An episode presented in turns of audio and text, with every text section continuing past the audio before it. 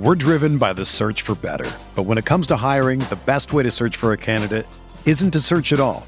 Don't search match with Indeed. Indeed is your matching and hiring platform with over 350 million global monthly visitors, according to Indeed data, and a matching engine that helps you find quality candidates fast. Ditch the busy work. Use Indeed for scheduling, screening, and messaging so you can connect with candidates faster. Leveraging over 140 million qualifications and preferences every day, Indeed's matching engine is constantly learning from your preferences, so the more you use Indeed, the better it gets. Join more than 3.5 million businesses worldwide that use Indeed to hire great talent fast. And listeners of this show will get a $75 sponsored job credit to get your jobs more visibility at Indeed.com slash BlueWire. Just go to Indeed.com slash BlueWire right now and support our show by saying that you heard about Indeed on this podcast. That's Indeed.com slash BlueWire. Terms and conditions apply. Need to hire? You need Indeed. Fellas, listen up. All you ever asked for is an opportunity. You got it today. Where else would you rather be than right here, right now? The Rockpile Report with Buffalo Bills season ticket holder Drew Gear. Be aggressive. You have literally nothing to lose. You're a borderline football team. If I don't keep laughing about this stuff, my teeth are going to turn around and devour my brain. The Bills make me wanna.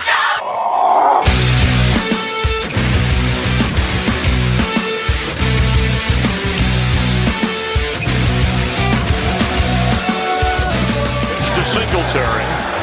And they are getting him the ball more. Singletary inside the 10. Engineering the controls. Set to throw. Singletary has a first down. Up across the 30. Spins out of it. Down the sideline. And inside the 40 of Washington is Devin Singletary. The pitch to Singletary. He's got room down the sideline. Got a first down. Stays in bounds. And inside the 35 of Washington. Singletary the end zone. Touchdown, Buffalo. What a game he is having. And the Bills need him today.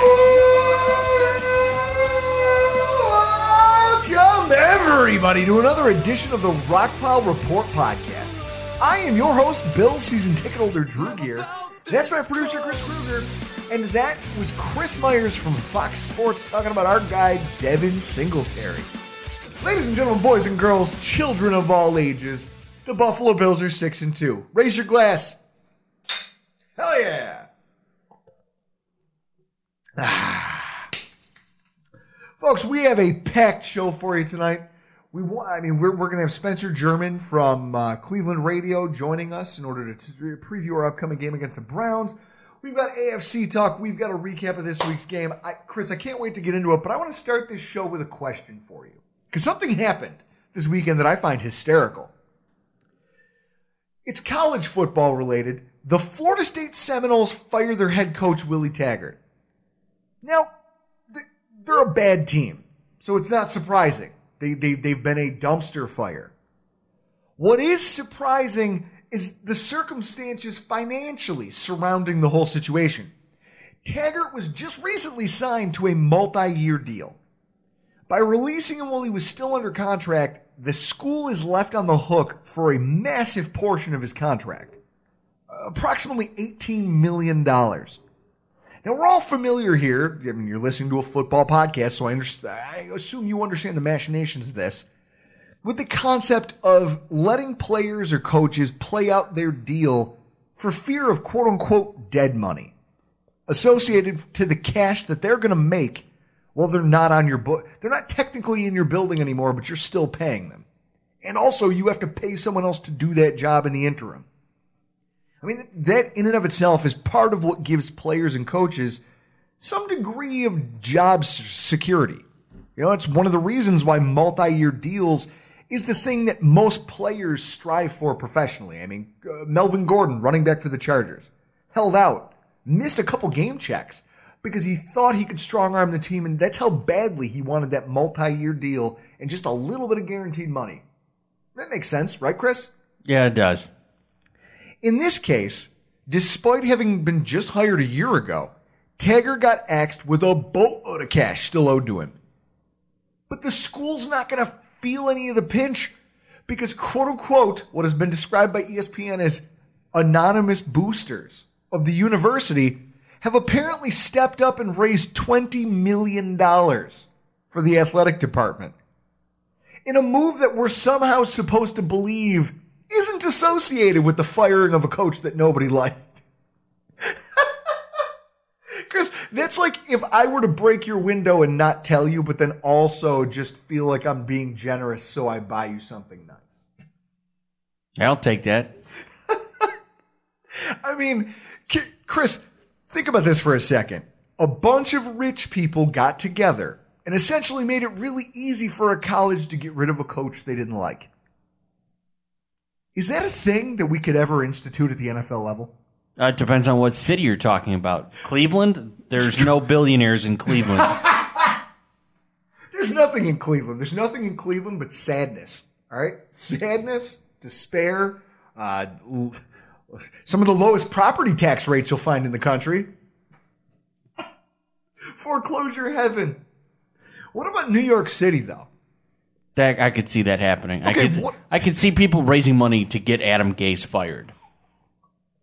If this was a concept, if we, as the nameless, faceless fans of the NFL, could get together and just pool our money and give it to the team, just so that they could offset uh, player player contracts, coaches contracts without with you know what I mean? Wi- Without uh, I don't know what you want to call it, with abandon. They could just do this because hey, we crowdsourced three million dollars. You know, Doug Marrone wants to quit on us. It's cool. We don't care. We'll fire him. We'll fire him week five after a particularly bad loss if we can get that five million in cash.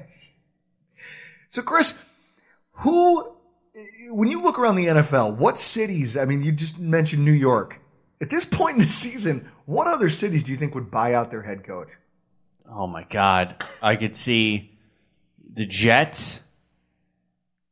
I think just the Jets. I can't. I can't picture any other any other uh, team fan base wanting to do that to a coach outside of Adam Gase. Really? Not one? No, he's the only one like new hire that should be one and done.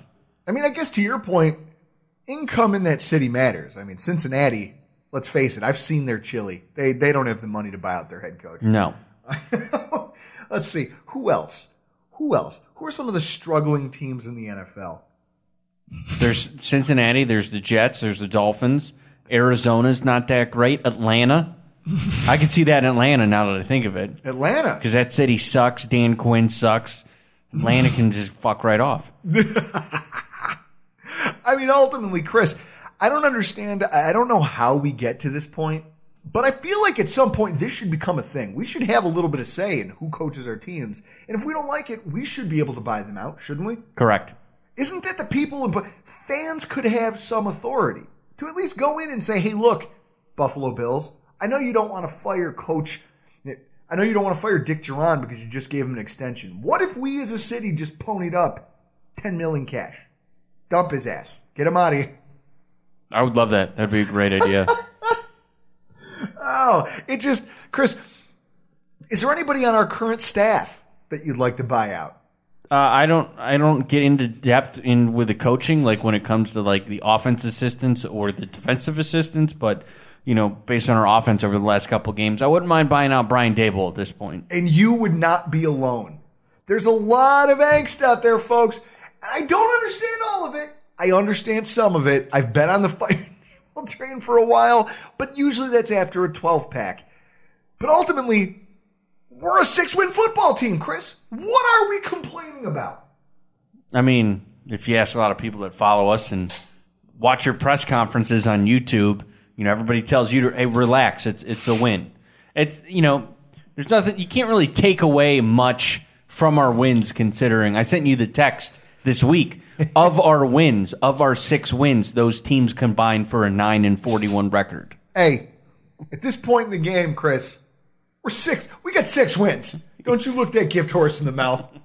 And right there, that, that's where I, that's the answer I was looking for, and that's exactly where I want to start this week's week nine recap. The Buffalo Bills 24, Washington 9. Stats of the game Josh Allen, 14 to 20 for 70%, 160 yards, one touchdown, and a 110 QBR.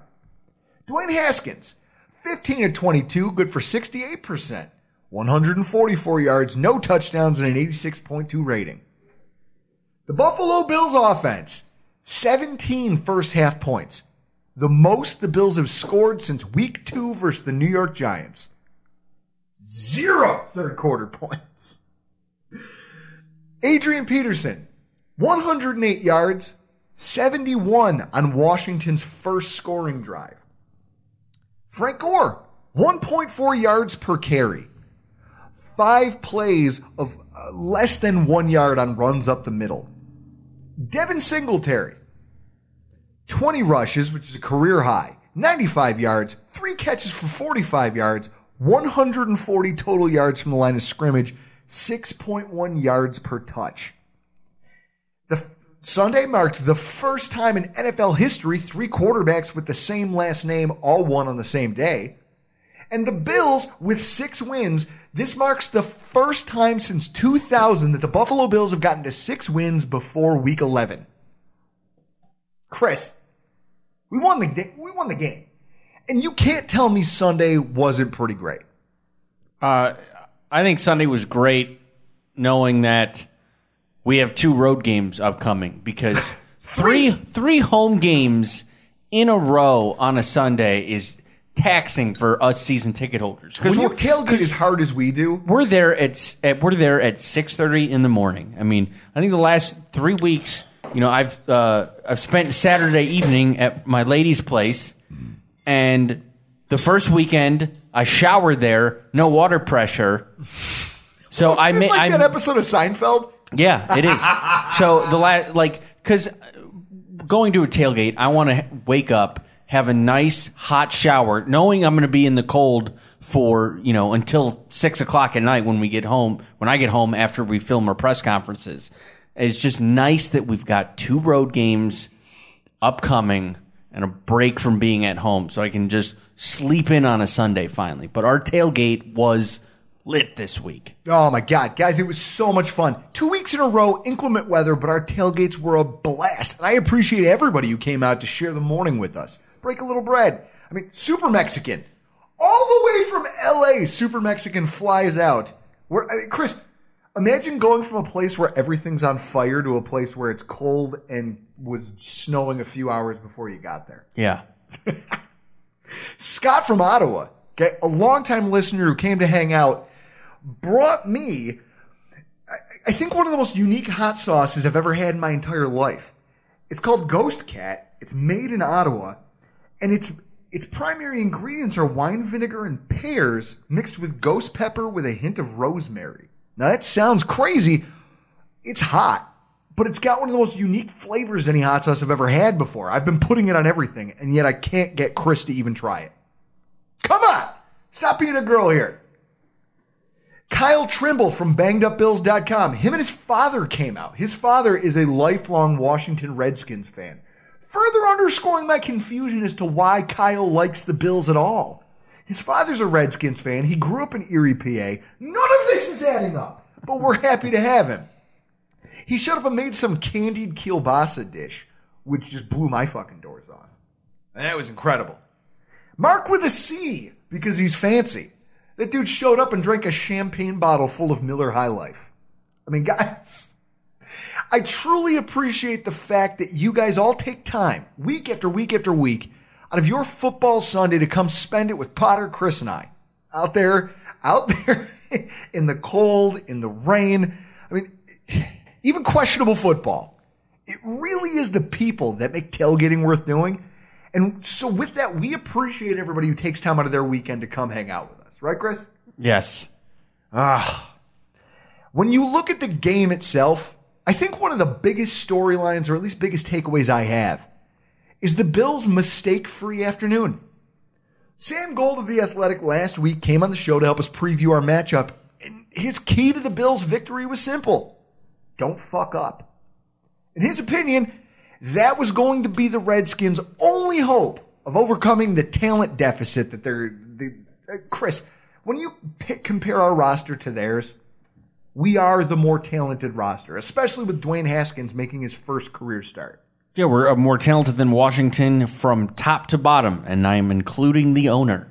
oh my god, I, Chris, I, the p- most punchable face. I swear to God, guys, right now as you're listening to this, just do yourself a favor, Google a picture, Google a picture of this guy, and tell me that he doesn't have the most punchable face. He looks like every shitty villain in a cheesy 80s movie where the corporate bad guy is going to keep all these people down. That's who he is. But to Sam Gold's point, the only way they could make up that deficit is if we made mistakes and handed them an advantage. Not only was he almost dead nuts correct about the score, Chris, remember, he pegged it 23 10. Yeah. Oh, yeah. He was close. That's fucking close. But he was right about this too. I mean, think about Chris. I don't know that I've seen the Bills play a game this clean all season. Only two accepted penalties against us all day. The lowest total of the season. Right now, we're averaging coming into that game 8.4 penalties per game. We had zero turnovers, which is just the third time all season that we've managed to do it. The longest play of the afternoon on defense was a 22 yard screen that came off a broken tackle, a ridiculously broken tackle. Schematically, our defense played the Redskins soundly with no egregious breakdowns in our scheme that would have afforded Washington any kind of quote unquote big plays. Our quarterback and offensive line together, I think they had a good day in terms of, I mean, I know Josh Allen, you saw him making some of these scrambly plays, but that's what he does. And together between his scrambling ability and the offensive line, his only two registered quarterback hits came on the two times he was sacked. And one of those was on just a botched snap that he had no choice but to dive on. Outside of that, no one contacted Allen unless he kind of sought it out, which I think goes a long way towards underscoring the fact that he's getting more comfortable with how the offensive line does their job. He knows, Chris, on that play where he broke all those tackles and then still got out and almost hit John Brown with that pass. yeah. That might have been the first time all day where I really saw him under fire. For the most part, he did a good job of getting rid of the ball. The offensive line did a good job of mitigating some of their pressure. And together, they just, I don't know. I never felt worried for Josh Allen. Not the way that I did watching the Eagles game. Absolutely not. Oh, yeah. It was a totally different story. And then ended the day with Josh Allen's second highest yards per attempt of eight yards per pass of the season. But his completion percentage was 70%. And he's now gone a season, a personal best, 89 consecutive passes without an interception. That's good. We don't need we don't need mistakes from him. Chris, I mean, the Bills impre- played one of the cleanest games I've seen them play. You'd have to go back before last season. You'd have to go back to 2017 when Josh Allen wasn't even on the roster to find me a game that the Bills played as clean as they played on Sunday. It's nice that Allen is uh, keeping the ball uh, from being intercepted. I just wish he knew how to hold on to the goddamn ball. Hey, no fumbles. He kept it off the rug. I mean, what more do you want from the guy? What Huh? more do you want at this point? He played, we've all been bitching, you and I, about all of these Yeah, shortcomings. mostly you. Mostly me. Well, I'm just louder than you. That's the thing. I'm louder and my bulldog. Chris, total aside, Halloween. This little girl comes to the front door. We're handing out Halloween candy. I go to give her candy out of the bowl and um, she asks to pet the dogs because obviously they follow me to the door. So she's petting my two German shepherds and she looks at me as I'm trying to make small talk with a four year old. You know, she was less than kindergarten age. I'm trying to make small talk with her about her costume, and her father's standing there just kind of smiling, taking the whole thing in. And she looks at me and goes, Mister, your teeth look like the doggy's teeth. and her father steps in and tries to, oh, no, no, listen, you can't say that. And no, no, she doubled down. She goes, but daddy, his teeth look like that dog's. Damn it, Chris. Oh, God.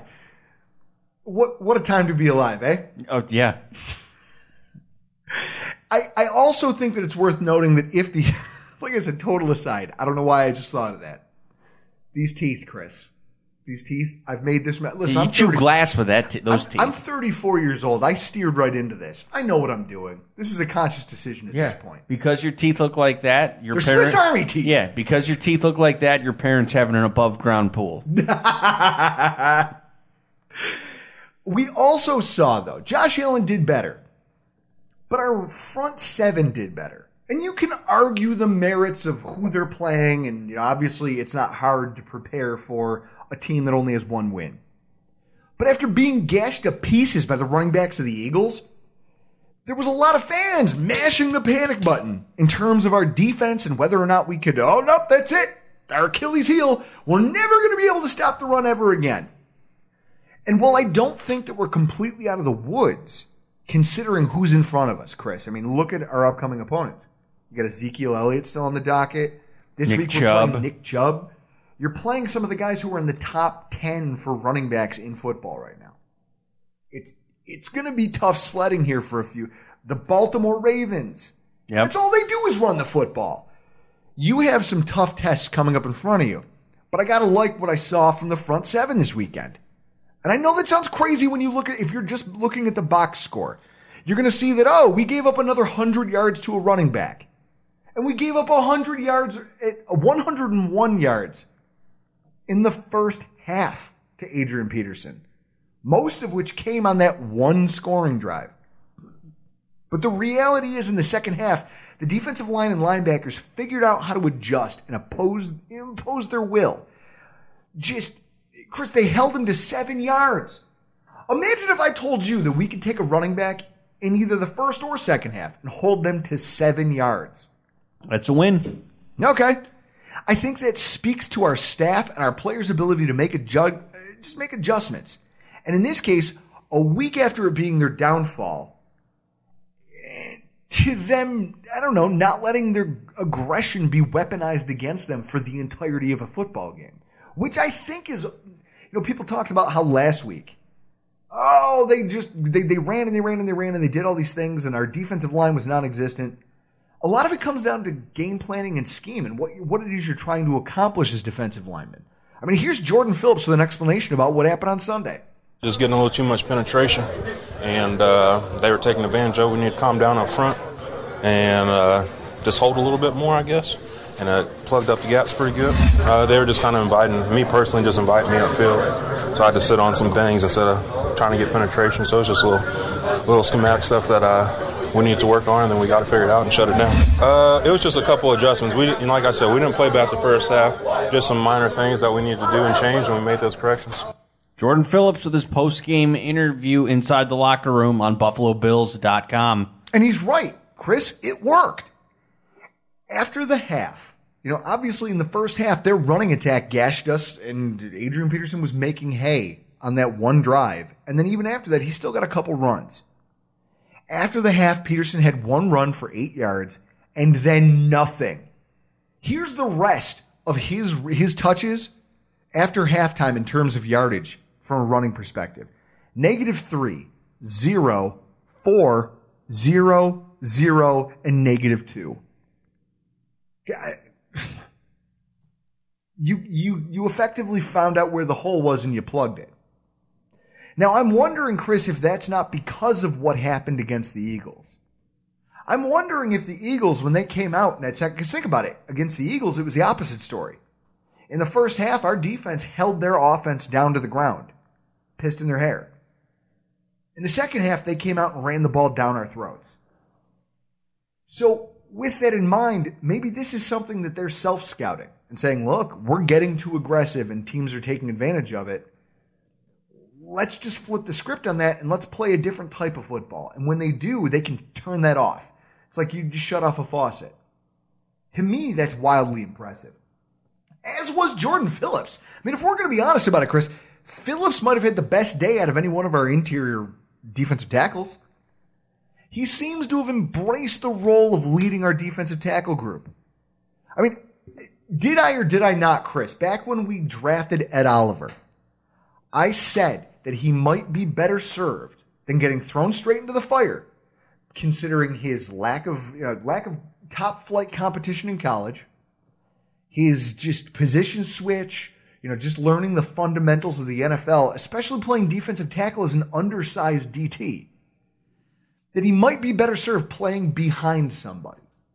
Yeah, you said that. Okay. Well, the Bills didn't take my advice. Sunday they did, and Jordan Phillips had one of his best games in a Bills uniform that he's had in his entire career. Okay? Now, I, don't want to say that that's to Ed Oliver's benefit. I mean, I think this is where he should be because clearly he hasn't been performing where you'd like him to be. Chris, he's not doing the job of a starting defensive tackle, correct? I don't think he's been that effective. Uh, yeah, I think even uh, McDermott said uh, this week that uh, Jordan Phillips, you know, outplayed him in practice and deserved the start. Okay. So, for everyone worrying that Oliver isn't starting right now, they need to calm down. This might be the best thing for him.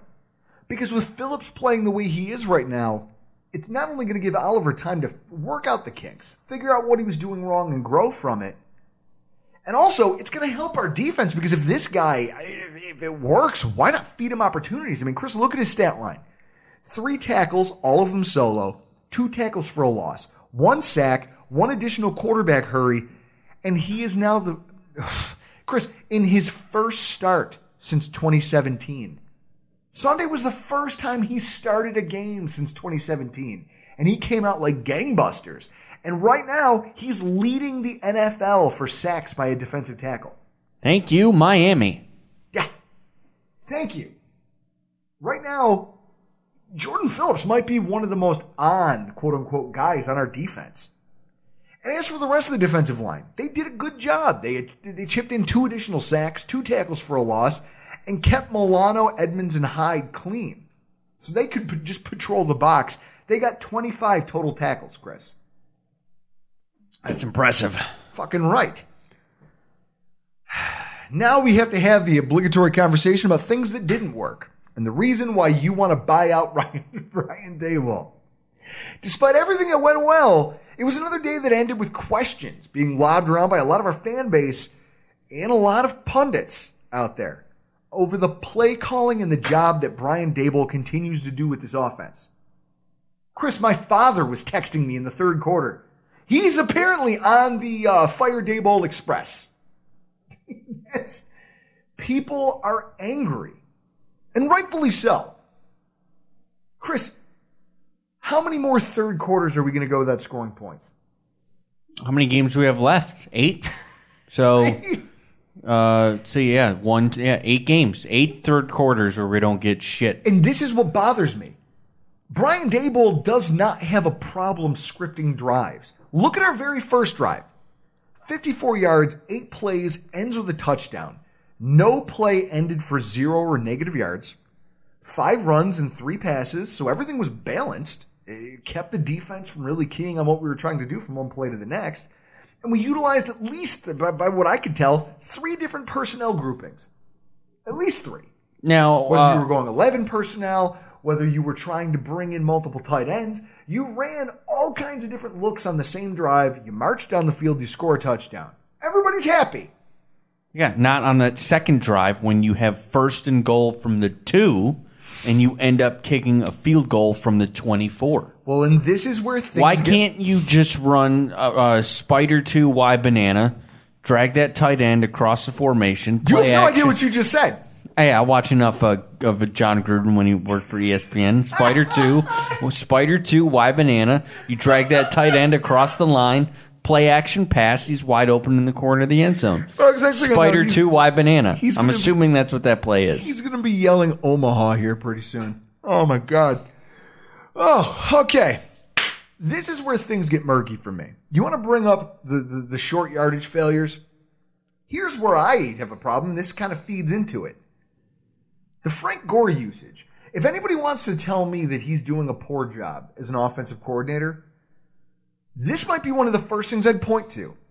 Now, this was, and I derived a lot of this from an article that I read and I wholly agree with. You know, I, Chris, do you remember me screaming in the stands about why the fuck we were still just trying to run into the back of our garden center Yep. with Frank Gore? Yeah. Okay.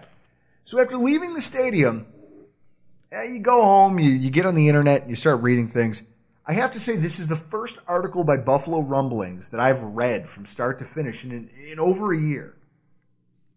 It was written by Sean Murphy, and he did a solid job articulating something that we can all see with our eyes when the game's being played. Something is wrong with the rushing attack the last few weeks with Frank Gore, and it's becoming a concern because it's a drag on the entire offense. So far this season, Gore has been in on 225 offensive snaps. On 103 of those, Gore either received the handoff or was thrown to while technically still in t- inside of the tackle box. That makes up roughly 47% of every single time he's on the field. So, in his article, which you have to agree with after you watch the tape and look at the stats, Murphy goes on to point out that on Sunday, Gore was the focal point of a play on 12 of his 21 snaps. That's a 57% usage rate. Meaning that if all snaps were equal based on the way the game went, the other skill players on the field would each only be seeing the ball 13% of the time whenever he's on the field. And even worse, Gore's usage and skill set dictates who he plays with. Lee Smith, here's just an example, a small one. Lee Smith only gets snaps when Frank Gore is also on the field. He mirrors him in both Philadelphia and Washington. So, if that's the case, Chris, the who's getting the ball question that every defensive coordinator has to answer whenever the offense takes the field for a play, it gets easier to answer when Frank Gore's back there, right? Uh, yeah. Because you can look at it and say, "Oh, well, I see, I see Lee Smith, I see Frank Gore. All right, there's a better than fifty percent chance he's touching the ball." I, for me, the worst play was uh, a fourth and one. We had Singletary in. We ran the play, picked up the first down, but it was one of those situations where Washington called a timeout right as the play happened. So we had to go go fourth and one again, and we took Singletary out. We put in Gore. Guess what? We got stopped because we tried to run his dumb ass up the middle. The the runs up the middle were infuriating me because it's like, look, if it's not working, it's not working. This is where you, as an offensive coordinator, have to take the reins. That's right, Spider Two Y Banana. You have to have something else that you can throw at this defense with this running back on the field. Because clearly they're keying on whatever it is you're doing. When they see Frank Gore on the field, they know you're going to try to run it up the middle. Okay, throw them something else. Run a play action with Frank Gore back there and throw it to one of your receivers. A tight end. Somebody! Something! The fact that you're not doing it makes me think that maybe you're just not creative enough to handle this. Meanwhile, Chris, Singletary, when you put him on the field, the team distributed the ball so much better. And it made our offense more unpredictable. To me, that's the sign of an offensive coordinator that's still struggling to find any kind of variance in his play calling. So we want to sit here and talk about why our offense doesn't get, even though we're a very good red zone football team, we don't get to the red zone often enough to score points. It's why we're in the bottom 20. Bottom 20 for scoring in the NFL. Well, there's a reason for that. It's because maybe the guy calling the plays is making this offense very predictable. And if that's the case, as we play better defensive football teams, Chris, we're, we're, we're going to get fucked up here. for, for lack of a better term, these, Chris, you're lining up for you're lining up for trouble if you can't stop being predictable with your personnel usage. I also have a couple other gripes about the way Daboll's doing his job. I mean, kudos to Sean Murphy because now that he, as you watch the game live in the stands, you, you get angry about it, but you can't put context to it. And he did a great job. The McKenzie usage is still a mystery to me. If you look at our wide receiver corps right now, John Brown, he, he does a great job. He's a good route runner. He seems to have built a chemistry with Josh Allen. He's consistent. He's consistent. Cole Beasley, he's a good underneath route runner. He's not as consistent. He doesn't get as consistently open, but he's also working in a harder area of the field because it's, you know what I mean? If, if you're one of two guys who see most of your team's passes, eh, it's pretty easy to game plan for that guy. You know what I mean? So with that said, I look at Isaiah McKenzie and I say to myself, this guy is one of the best open field creators you have. When you get the ball in his hands in space, I mean, he's a punt returner. That's why you originally put him on your roster in the first place. He has some wiggle to his game. He has speed. He just doesn't have size. And yet, despite that, the only thing that you try to do with him on offense is the one obligatory jet sweep pass per week, and then a few nonsense screen calls that aren't even really screens. Jet sweep when you're first and goal from the two. It's it's incredibly frustrating to watch a guy with his physical skill set just eh, in an offense like ours that's starved for explosion. To watch week after week after week that we haven't schemed him open at some point just to try to exploit that against opposing defenses. I mean, Chris, look at a couple weeks ago. The Steelers are playing the Miami Dolphins on Monday Night Football. Mason Rudolph throws a 45 yard touchdown pass. Now, it's not because Mason Rudolph made a great throw. Was this the play where the, the, the reporter drew that huge tank in the middle of the field? Yes. All right, gotcha. Follow you. So you essentially just by scheming the play properly, you took one of your shiftier wide receivers and you took two of your faster wide receivers. You bring one you bring your shifty wide receiver across the offensive formation, you know, from the right side to left. You, you split him out wide. He cuts across the formation on almost a deep cross. And you send your other two fast wide receivers on the left hand side straight down this on go routes. They draw the cornerbacks and the safeties completely out of the box. The guy in his deep cross beats his man. You hit him, and there is no one in front of him who has any space to turn around and try to make a play on the on the receiver. And he ends up taking it 45 yards for a touchdown. Now that's not because the wide receiver is great. That doesn't happen because the quarterback is great. That happens because a decent offensive coordinator drew up a decent play. Our team has yet to utilize any of our wide receivers in that fashion. And it blows my mind, Chris. It blows my mind that I haven't seen any kind of, you know, when you rewatch the game, and I get it, all 22. Everyone hates the all 22 people. Cover one, that's their niche, that's what they do. You can like it, you can not like it. But ultimately, there's guys out there trying to watch and decipher film and tell you what it's about.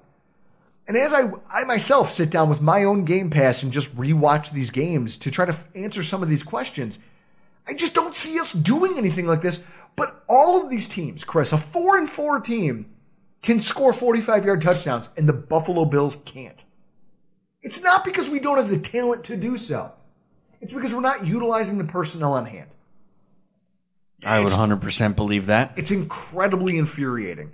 And yet, for everyone who's piling on Brian Daboll, there's this. Apparently, according to Matt Parrino, Brett Favre, uh, Matt Parrino of New York Upstate, I should say. Because, Chris, if you're going to bring up somebody's name in their work, you have to plug it correctly, correct? Correct. And considering he's been on this show twice this season.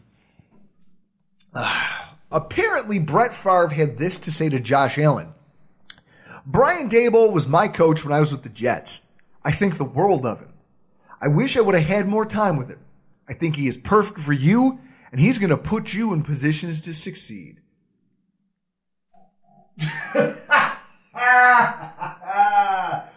Folks, I don't know if that's.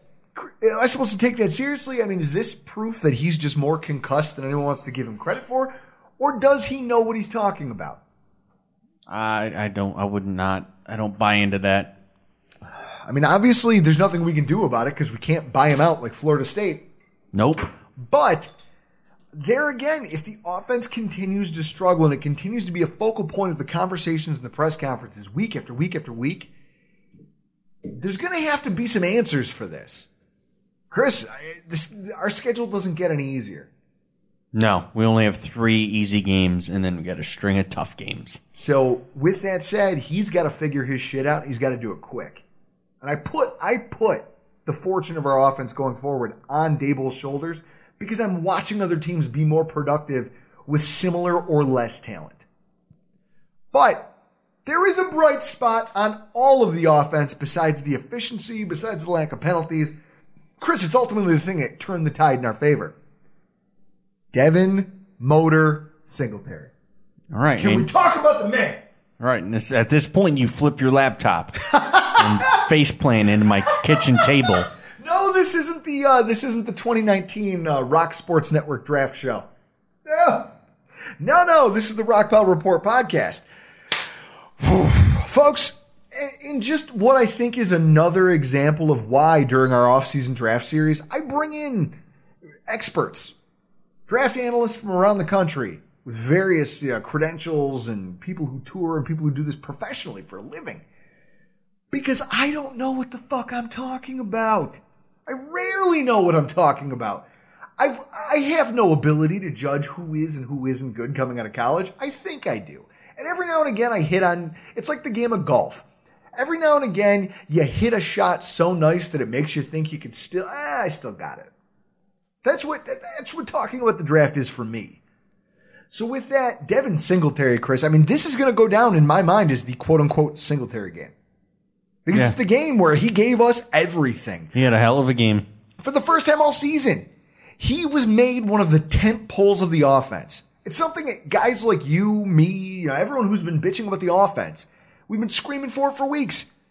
The Bills finally gave us a taste of it, and the results speak for themselves. Three plays of 15 or more, one per quarter. Literally almost one per quarter. He tied the Bills' longest gain of the year with his 49 yard catch and run. Christmas Eve 2017 marks the last time a Bills offensive player had 140 or more total yards from scrimmage until Sunday. Chris, we went a season and a half without having a guy produce 140 total yards. Yeah, uh, it could have been done earlier if he didn't have that hamstring injury. But you know, the one I think the one the one added play that you can add to our offense with Singletary is the screen pass because you're not running a screen with Gore. We get Singletary out there; he runs that beautiful screen pass for was it 49 yards? Brilliant! I haven't seen that all year. Well, and here's the thing unlike Gore, he wasn't pigeonholed to just operating inside the tackle box with blockers. His carries and targets were all over the field. Chris, he ran off left tackle. He ran up the middle. He ran off guard. They threw him slip screens out from behind tackles and tight ends in space. There's even a deep shot that they took to him on what I think was a wheel route where he was he had to be defended by defensive back Josh Norman. Their number one cornerback had to break up a pass intended for our running back. He's all over the field, Chris. It's a weapon. And for the first time all season, we've seen him utilized to what I think could be his true potential. He didn't just allow us to utilize a more balanced personnel grouping or just keep the offense off kilter. He provided a spark. And he's yet again another sterling example of why I'm bad at draft projection to the NFL. That's it. That's it. Far and away. And that's why he finishes Sunday as my hero of the week. Do you know who the real heroes are? The guys who wake up every morning and go into their normal jobs and get a distress call from the commissioner and take off their glasses and change into capes and fly around fighting crime. See, I like he's a third round pick. You have other third round running backs. Your Alvin Kamara's, uh, Kareem Hunt when he's not hitting women. You're finding running backs in the second, third, fourth round that are coming out and just dominating the league. And hopefully he can continue this to be that type of player for us. We can only hope. But his explosion was undeniable. He was undeniable, Chris. If you want to talk about talent levels, Sunday, Devin Singletary was undeniable. For the entirety of the game, he was the guy who was just, when you look at the plays he was able to achieve, you can't argue that he wasn't the guy. He was the motor. Motor's his nickname. He was the motor of our offense. Paced everything for us on Sunday. I don't know how you do it any better than that. And then, Chris, for this week's zero of the week. Wow, you suck at this. How can it not be Brian Daboll? Let's run Frank Gore three times, first and goal, up the middle. What are we going to do on second down? Hey, give the ball to Gore up the middle. What are we going to do on third down? Frank Gore right up the middle. This isn't working. Hey, what do you want to do second and goal? Hey, let's run a jet sweep with Isaiah McKenzie. Oh, what do you want to do on uh, second down from the seven? Oh, let's just roll out Josh Allen until he gets sacked. Oh, and then what do you want to do? Let's ho- let's have a holding call and then kick a field goal from the twenty-four. Brian Brian Daboll's going to come up with some better shit, and he's got three cupcakes coming up to work on this shit before we see Baltimore, Pittsburgh, mm. and New England in consecutive weeks. Oh my god. Oh god. I mean, Chris, my final thoughts of the week. Despite all the fan angst and frustration over what quote unquote could be, this is a team that is beating the guys who the schedule makers put in front of us. And in that way, they're slowly. And when I say slow, I'm thinking of uh, what is it, Gunnery Sergeant Hartman from uh, from Full Metal Jacket, yelling at Gomer Pyle, trying to climb. Pyle, you climb the goal, people. Fuck. I'm picturing that's the level of speed that this offense is coming together. But you are slowly seeing this. You're slowly seeing this offense round into some semblance of form. Chris, they, they, we have ups and we have downs, but they're still finding a way and they're still giving us new things. That's the thing I think. New things. This Devil, Devin Singletary thing, it's new. We haven't seen that before. Now I'm calling for the Isaiah McKenzie incorporation and the Robert Foster incorporation. You can't just run him on, you can't give him one target every single week. Not if, not, not if you want him to be considered a legitimate threat in this offense. Yep, we got at Cleveland, at Miami. And if he's not good enough, then you need to figure out what else to do because your tight ends, who you've been targeting two to three to four times a piece for every game this week, or every game this week, every game this month, they're they, they, as a position group, they only have 23 catches. Chris, there are multiple tight ends who have more than 23 catches.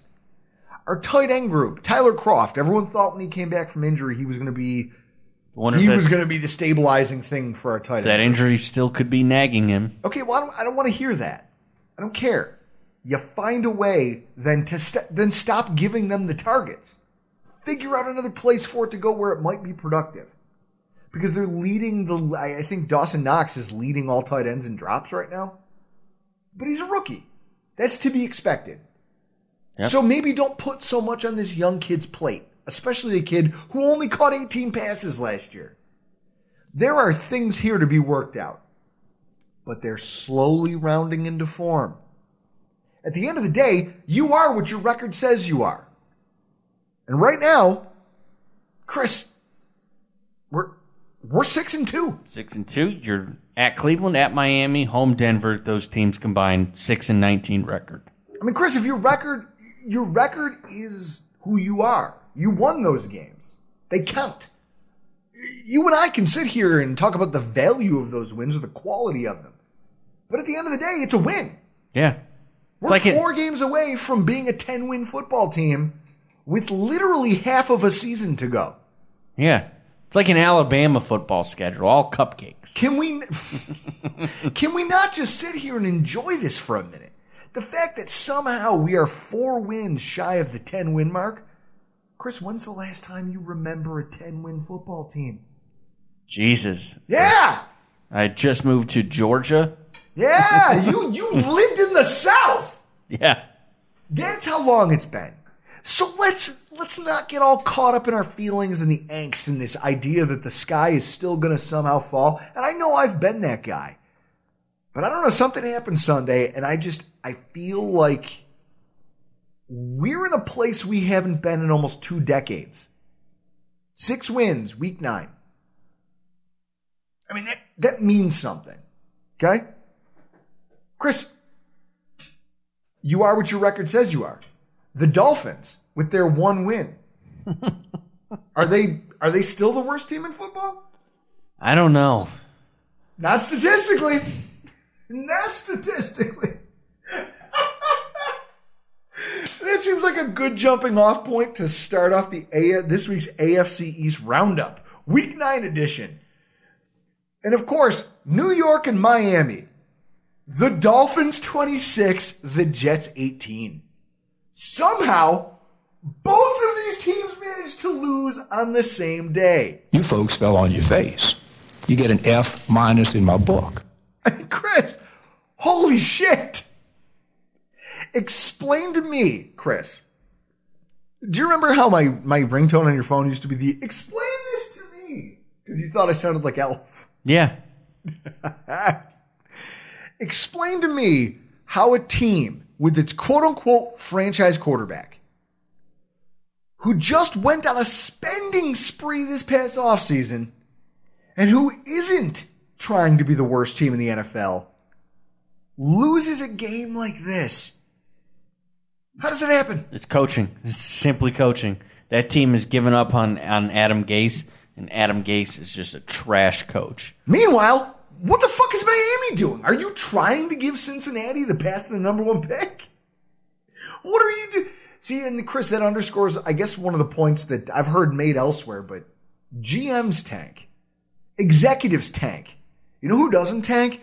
The guys who have to go down there on the field and actually put their bodies on the line every single week to win a football game. No one is ever going to tell you that those players are going to be intentionally bad. And that game right there is a perfect example of it. Chris, the initial the initial shock of the final score of that game seems compounded when you dig into the game and realize that it was never even close. Not even remotely. The Jets scored in the first quarter and then immediately gave up three straight touchdown throws to Ryan Fitzpatrick. And it's it's not like the Dolphins figured out how to be a competent football team.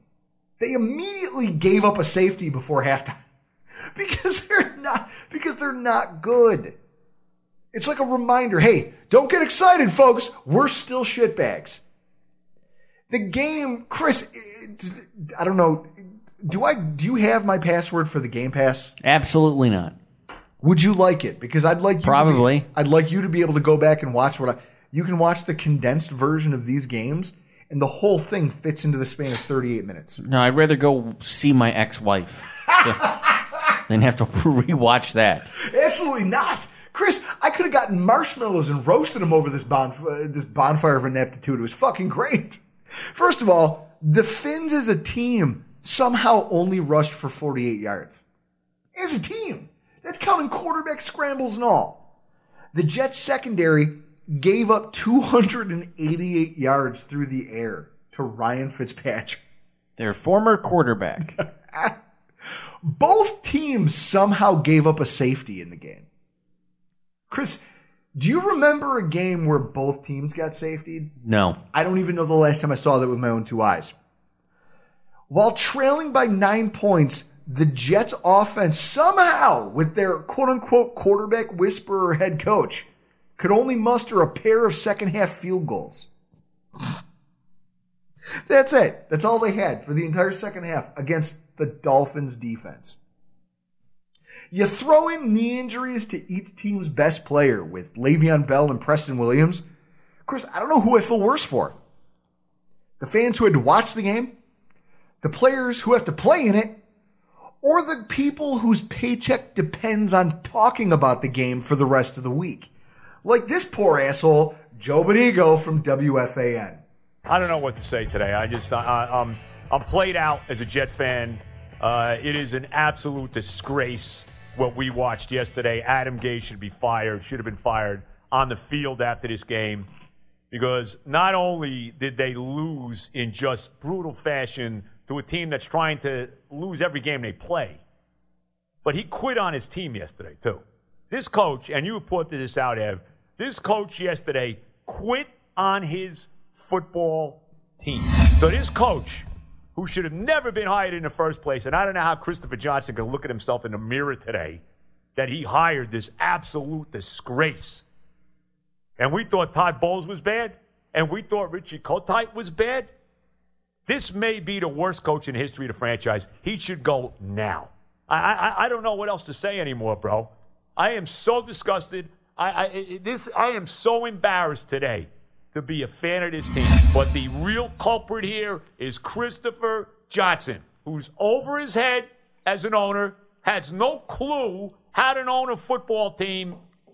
His brother gave him the freaking reins. How he allowed Adam Gase to sell him a bill of goods or to whoever he listened to, Peyton Manning or whoever else was singing Gase's praises, okay? And he wound up giving this guy not only the head coaching job, but complete control of the franchise.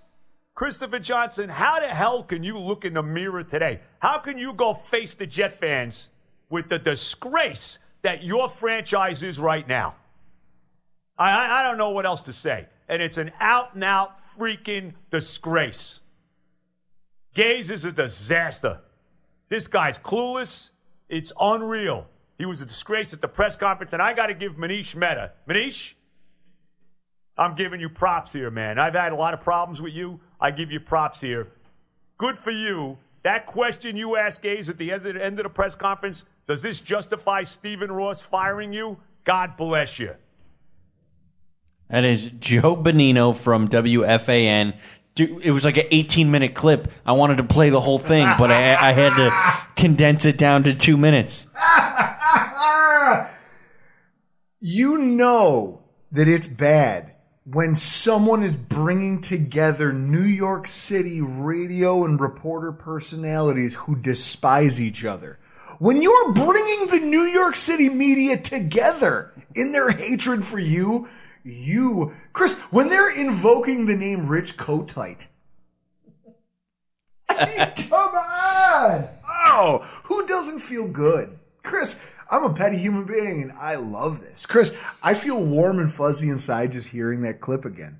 Oh my god. I know. I can't wait till I can't wait till next podcast, and we'll have another clip from Joe Benigno. Oh, dude, he's gold. Guys, head over to WFAN. Go check him out at 10 a.m. on Monday mornings after the next Jets atrocity.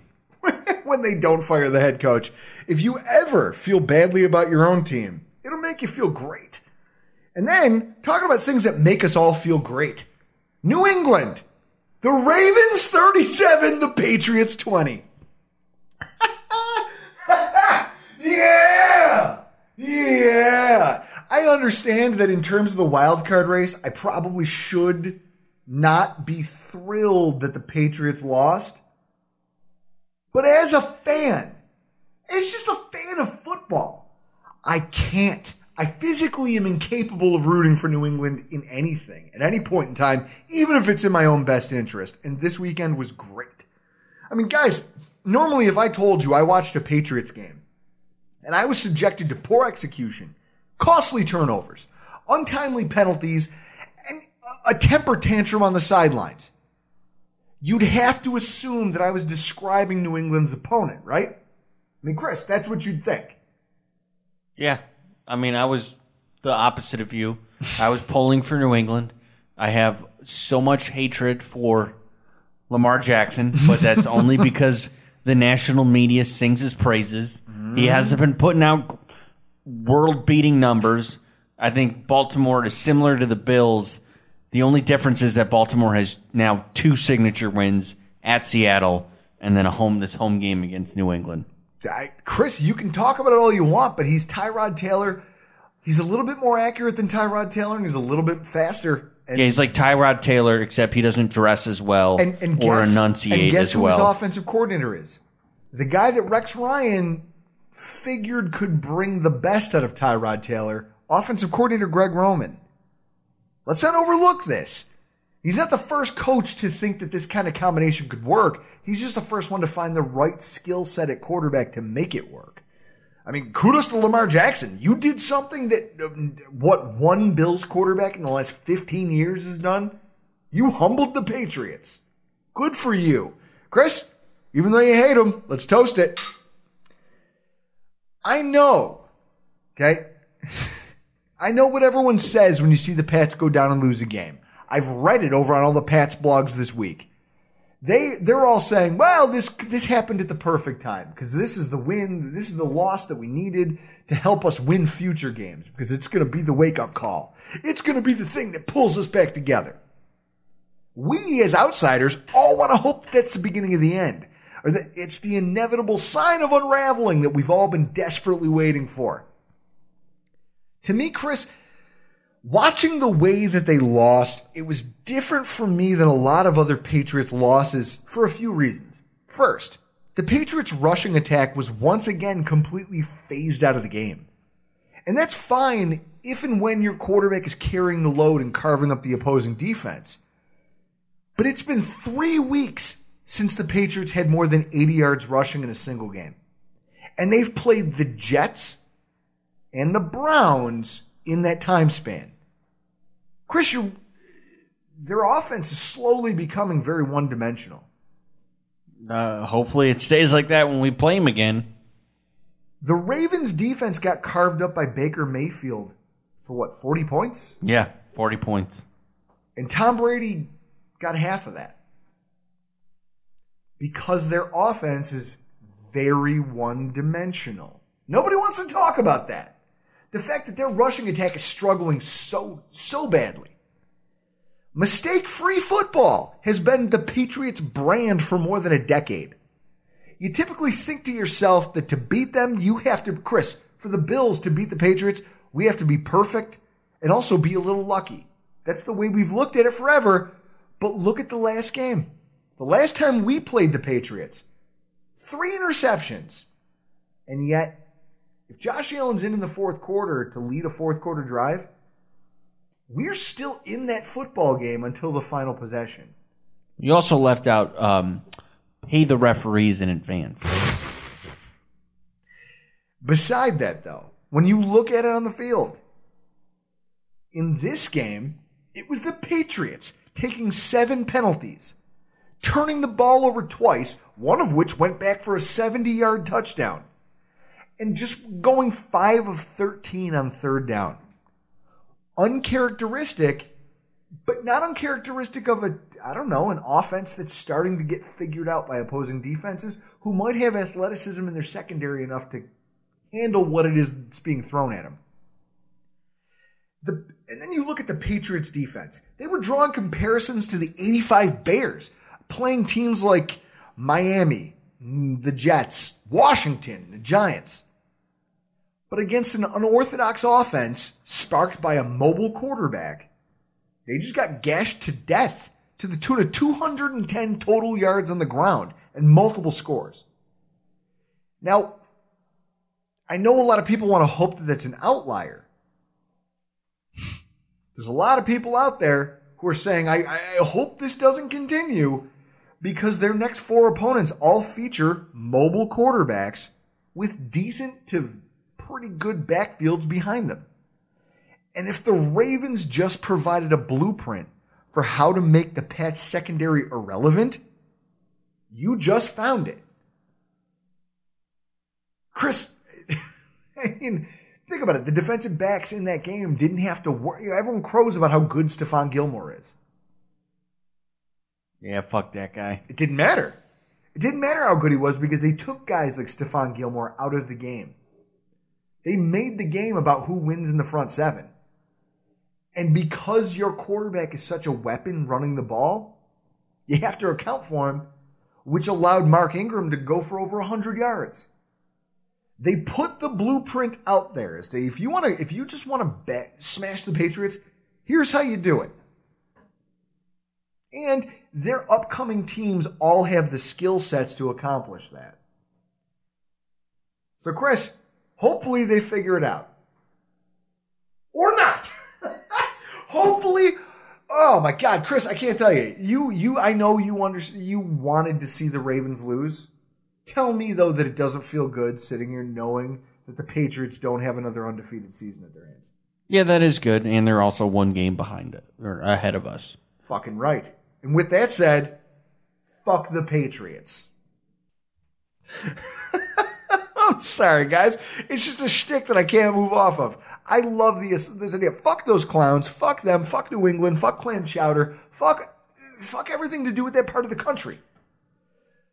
But we've got bigger fish to fry right now. We don't play them for weeks. We're here in week 10. And on the docket, Chris, is something I've been dreading since I saw the schedule come out. Week 10, Buffalo Bills at the Cleveland Browns. Time, 1 p.m. Eastern Standard. Place, First Energy Stadium. Deep in the mistake on the lake, that is Cleveland, Ohio. The weather, rainy and 45 degrees. The exact weather that a game like this deserves.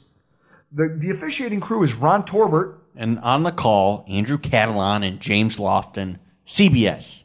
That's actually a pretty good. You know what? I like those guys. They're not. Sp- hey, listen, they're no Spero Dedes. I know. Well, we do get Andrew Catalon for our preseason games, so I know. there's that. So I'm looking forward to being at home, warm, dry, and comfortable for a Sunday, getting to watch a Bills football game.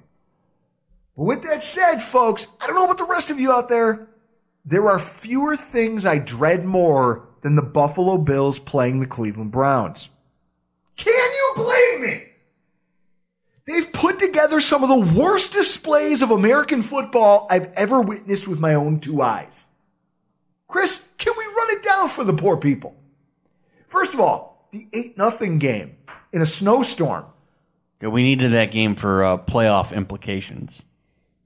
The 6 to 3 game. Literally one of the quarterbacks involved had 12 yards passing at halftime. And the only reason that it didn't go into overtime was because Roscoe Parrish fumbled the punt return.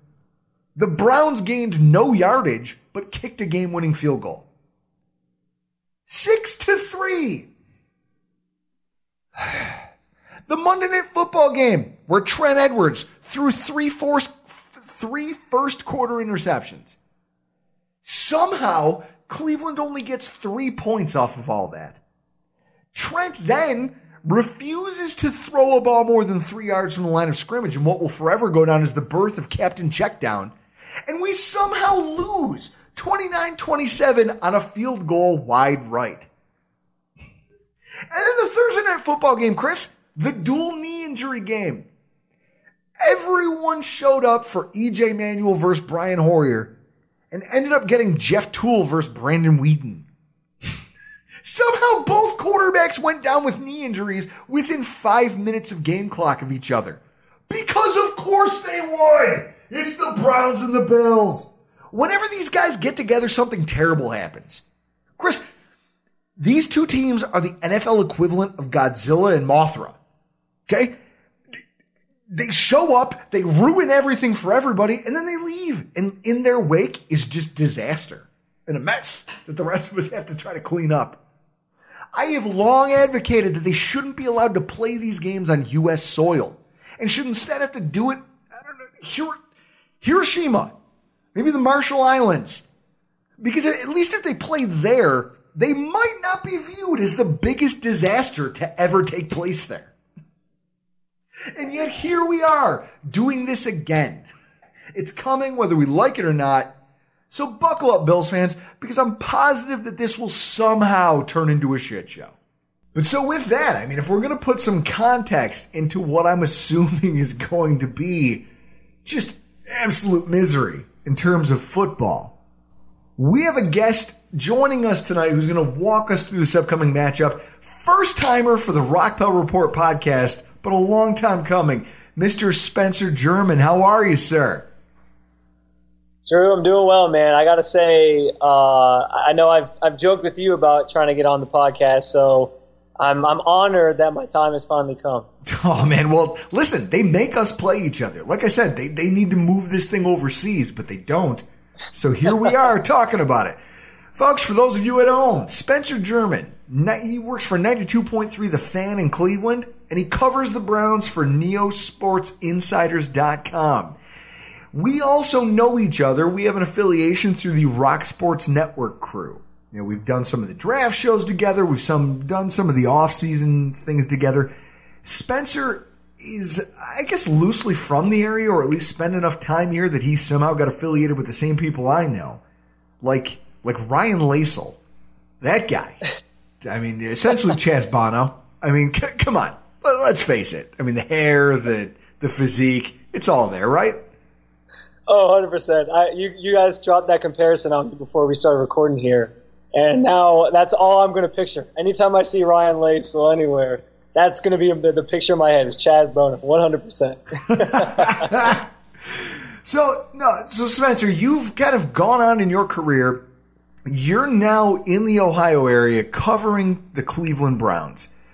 What is that like? What's that like being a guy whose content, I mean, literally from one suffering football team to another, what's it like to have to talk about that every day?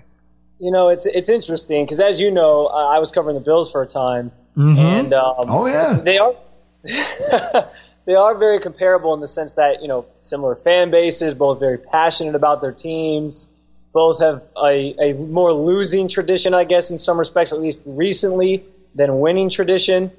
Um, so they are, there are certainly the comparisons are there, but um, it, it's interesting because you know when I moved back to Cleveland after graduating from John Carroll University here in Cleveland in 20 in 2017, or I graduated in 2013, moved back in 2017.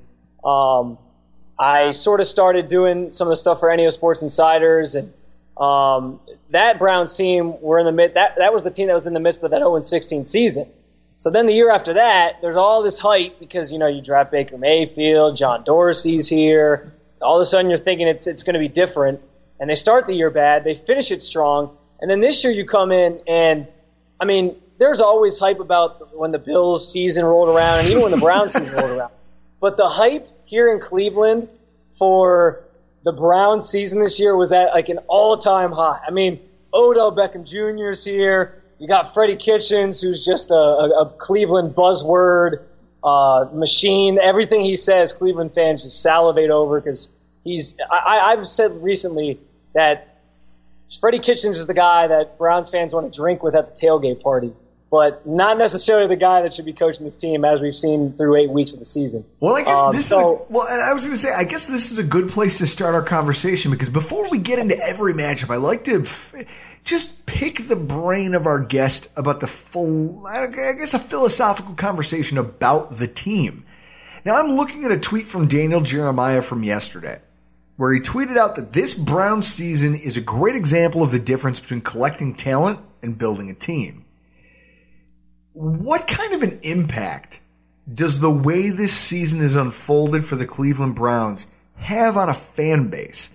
I mean, you're talking about a group of people who endured a winless season and for some reason felt it necessary to throw a parade about it. And they were, to your point, made an off-season darling by the media. What has this season done to the Cleveland Browns fan base? You know, it wasn't until I would say until this past week with the loss to the Broncos, I think there were still a lot of fans that were, you know, gung ho, head over head over heels, all in on this season because. I mean, you come off a loss to the Patriots. A lot of teams lose to the Patriots. I I think Guilty. everybody knew Guilty. Um, yeah, you guys, you guys obviously know that all too well, um, to say the least.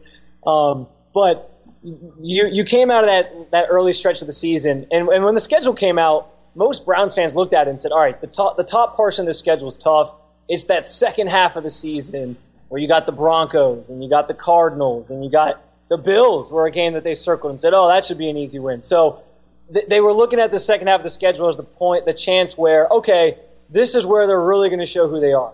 But then they start that stretch with the loss to the Broncos on Sunday, and I mean, it's I wouldn't say it's pandemonium and mayhem and people are just giving up, but I think it's a lot of okay, same old Browns. That, that's a lot of what I've been hearing from fans. A lot of people who are sort of just, all right, this team is just destined to always just be bad. Even when we have the offseason that we had, we get the players that we get. Odell Beckham Jr., for instance, uh, Olivier Vernon for another. It, it- we're just destined to be bad. I think that's just sort of the, the feeling.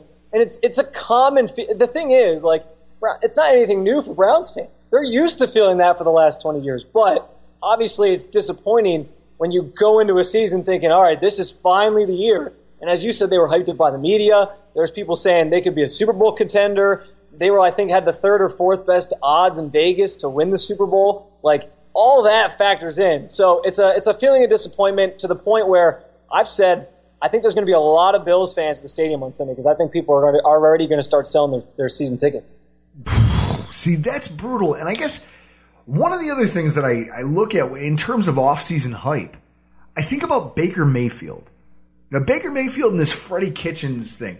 First of all, I'm sure fans have cooled on Baker Mayfield, but in terms of the head coach, Freddie Kitchens, to your eye, I mean, if we're talking about all these philosophical things going on around the team, before we talk about what goes on on the field, is Freddie Kitchens truly as bad, in your opinion, as advertised? I mean, I have a, I have a report from one of your uh, quote from one of your local reporters that it quote unquote seems Freddie Kitchens seems like a fan who won a contest to call a play on game day and just never gave back the headset. That's a Wait, who tweeted that? That's awesome. Oh, I'm gonna find it. that? I'm gonna find it. And I'll, I'll I'll tweet it to you later. It- when I saw it, it made me That's cry right. with laughter. Now, and I mean, I get it. He's taken a lot of a lot of abuse nationally. The the the draw play on fourth down, Yeah. the unwinnable challenge against Seattle that cost him the opportunity to challenge something he might have won ten minutes later in the game. The intentional false start against New England. That's the one. That's the kicker right there. Ah, I mean, so when you look at this, he's made multiple mistakes on a national stage, things that have gotten a lot of attention. What is the public perception and what is your perception of who Freddie Kitchens is as a head coach? I think so. The thing with Freddie Kitchens, and I sort of alluded to this already, but he won. I mean, and again, winning press conferences means nothing. I, they, the Browns fans learned that with Hue Jackson. I mean, he came in and was guns and throwing out these quotes, and people were like, "Oh, this is this is the guy." Then we saw where that got him. Um, but same thing with Freddie Kitchens. Like the difference was Freddie Kitchens didn't have this like ego about him that Hue Jackson did. So he came in and he seemed like the perfect guy for Cleveland. I mean, he was dropping lines like, "If you don't wear brown and orange, you don't matter." Uh, that, that's something that's constantly played on like local radio, like Freddie Kitchens' quote about that. And slowly, we're hearing it dwindle because suddenly people are jumping off the Freddie Kitchens bandwagon. but when he, when he first came in, I mean, it was gung ho Freddie Kitchens. Like the debate in the offseason was, do you give the job to Gregg Williams, was the interim head coach after Hue Jackson was fired, do you give the job to Freddie Kitchens? That was basically it. And there was people throwing out their suggestions. Oh, you know, Josh McDaniels, whoever else was out out there, the hot candidates. But for the most part, I think people in Cleveland were like, well, I either want Gregg Williams because we had success with him, or I want Freddie Kitchens because he had success with Baker. It, it really is interesting just how things have evolved and how he's fallen from the good graces so quickly. I mean, less than a year after people started loving this guy, he's already people are jumping off and saying it's time for this guy to go. And people have been saying that since like week three or four, where they're like, all right, this guy just isn't it. He, does, he doesn't have the right play calling. He's making terrible in-game decisions. This guy's just not it. And, and I sort of Here's if the you know me, Drew, you know that I try to like ease off the you know fire a guy too soon thing. I usually say you got to give him a year. But I think after this last weekend, I'm at the point too where I'm like, uh, it might be time to move on because it, it, it just doesn't seem like it's working for him. to me one of the most egregious things that he's failed to do, and we said this all preseason long, and nobody wanted to hear it. His lack of ability to manage the egos. The guy has never been a head coach at any level. He's only been an offensive coordinator for nine games and was a running back coach for five guys, not 53. He, when you look at what he does and what he doesn't do through a Bills lens, if I look at what Sean McDermott came in and did for this team versus what Freddie Kitchens has done for the Browns, I see a coach who's found a way to foster, I don't know, a sense of personal responsibility for the outcome of every game within every player. Yeah. Not just the marquee players, but he's fostered this feeling within all 53 guys who set foot on that football field. You know, he always talks about do your 111th. Do your 111th and we will come out with a better result more often than not. If everybody mans their responsibility and everybody's looking at the man next to him saying, hey, listen, if you need help, talk to me about it. We will figure it out. To me, I'm looking at Freddie Kitchens, and the one thing I see is a coach who cannot pull his team. He can't motivate them to motivate themselves. You've got OBJ freelancing to try to put the team on his back instead of trusting the system and the guys around him. You've got Mayfield, who's made a number of uh, poor plays when he thinks, hey, I'm going to have to be the guy who brings this team back single handedly. Instead of Yeah. just trusting the team and the system, which starts with the coach. And I just feel like this was the this was the nightmare scenario. Everyone was afraid that this guy was going to be in over his head when it came to this specific group of individuals and their personalities. And it's almost sort of coming to fruition. Would you agree with that? Oh, for sure. I mean, saying he's in over his head is probably the best way to describe it. You could use the metaphor of like, you know, you push your kid in the pool to teach him how to how to swim. Like that's the same sort of thing. Like he got thrown into the deep end of the pool and he's drowning in, in every instance along the way. And the, the worst part is, Drew, like you go from early in the season, you can you can understand those things. Like, all right, yeah, he challenged a play maybe he shouldn't, or he made a bad play call. Okay, but we're now eight games in, and he's still making the same mistakes, and that's the problem to me. Like, you're you're still making the same mistakes as a coach. Your team is still making the same mistakes with penalties. You're still turning the ball over, and then his explanation after the game is, "Well, it's on me. I'm not getting them ready, and we need to execute better." He just keeps saying the same thing over and over again. And you you brought up Sean McDermott. I love when I was covering the Bills. Like I thought Sean McDermott was great for that team because he came in, he had a vision, and he knew what he wanted to do. And he's clearly in a couple years here built up a team that went from being a laughing stock at one point to being competitive. And they're hanging in games with the Patriots now. They're not just getting steamrolled at Orchard Park. So uh, he had a vision for this team. And I'm not saying Freddie Kitchens didn't have a vision for the team. I just don't know that his vision, like you sort of mentioned, has resonated with the guys in the locker room. And one of the things that's interesting to me, and I've said this a couple times this year, he got that job because of how successful he was with Baker Mayfield. And that hasn't been the case this year. They're clearly both struggling together, whether it be one or the other, maybe doing more so to hurt, hurt, hurt the other, but it's not working right now. And my thought process behind it is maybe Freddie Kitchens was better at running Hue Jackson or, or uh, Todd Haley or whoever's offense they were running last year. Maybe he was better at running their offense than they were, but he might not have a good idea or vision of like what his offense should be and how to execute it. Because, in, I mean, there's no way they changed offenses to Freddie Kitchens' offense mid-season last year after they fired no. Hue Jackson. So they were running Hue Jackson and Todd Haley's plays, and then it was working. But now this year, where he's been put in charge of, all right, you put your offense in, it's just been an utter disaster. I mean, ultimately, that makes me feel so much better as a Bills fan. Just no, but just seeing the coaching. Right. Because that's so important to the fortunes of a team. And when yeah. you watch it get poorly executed, it gives you a better appreciation for what you have. Because I know there's plenty of people here in the Buffalo area who bag on our coach and talk about how oh, he's not a strong sure. enough personality or he doesn't know enough about offense.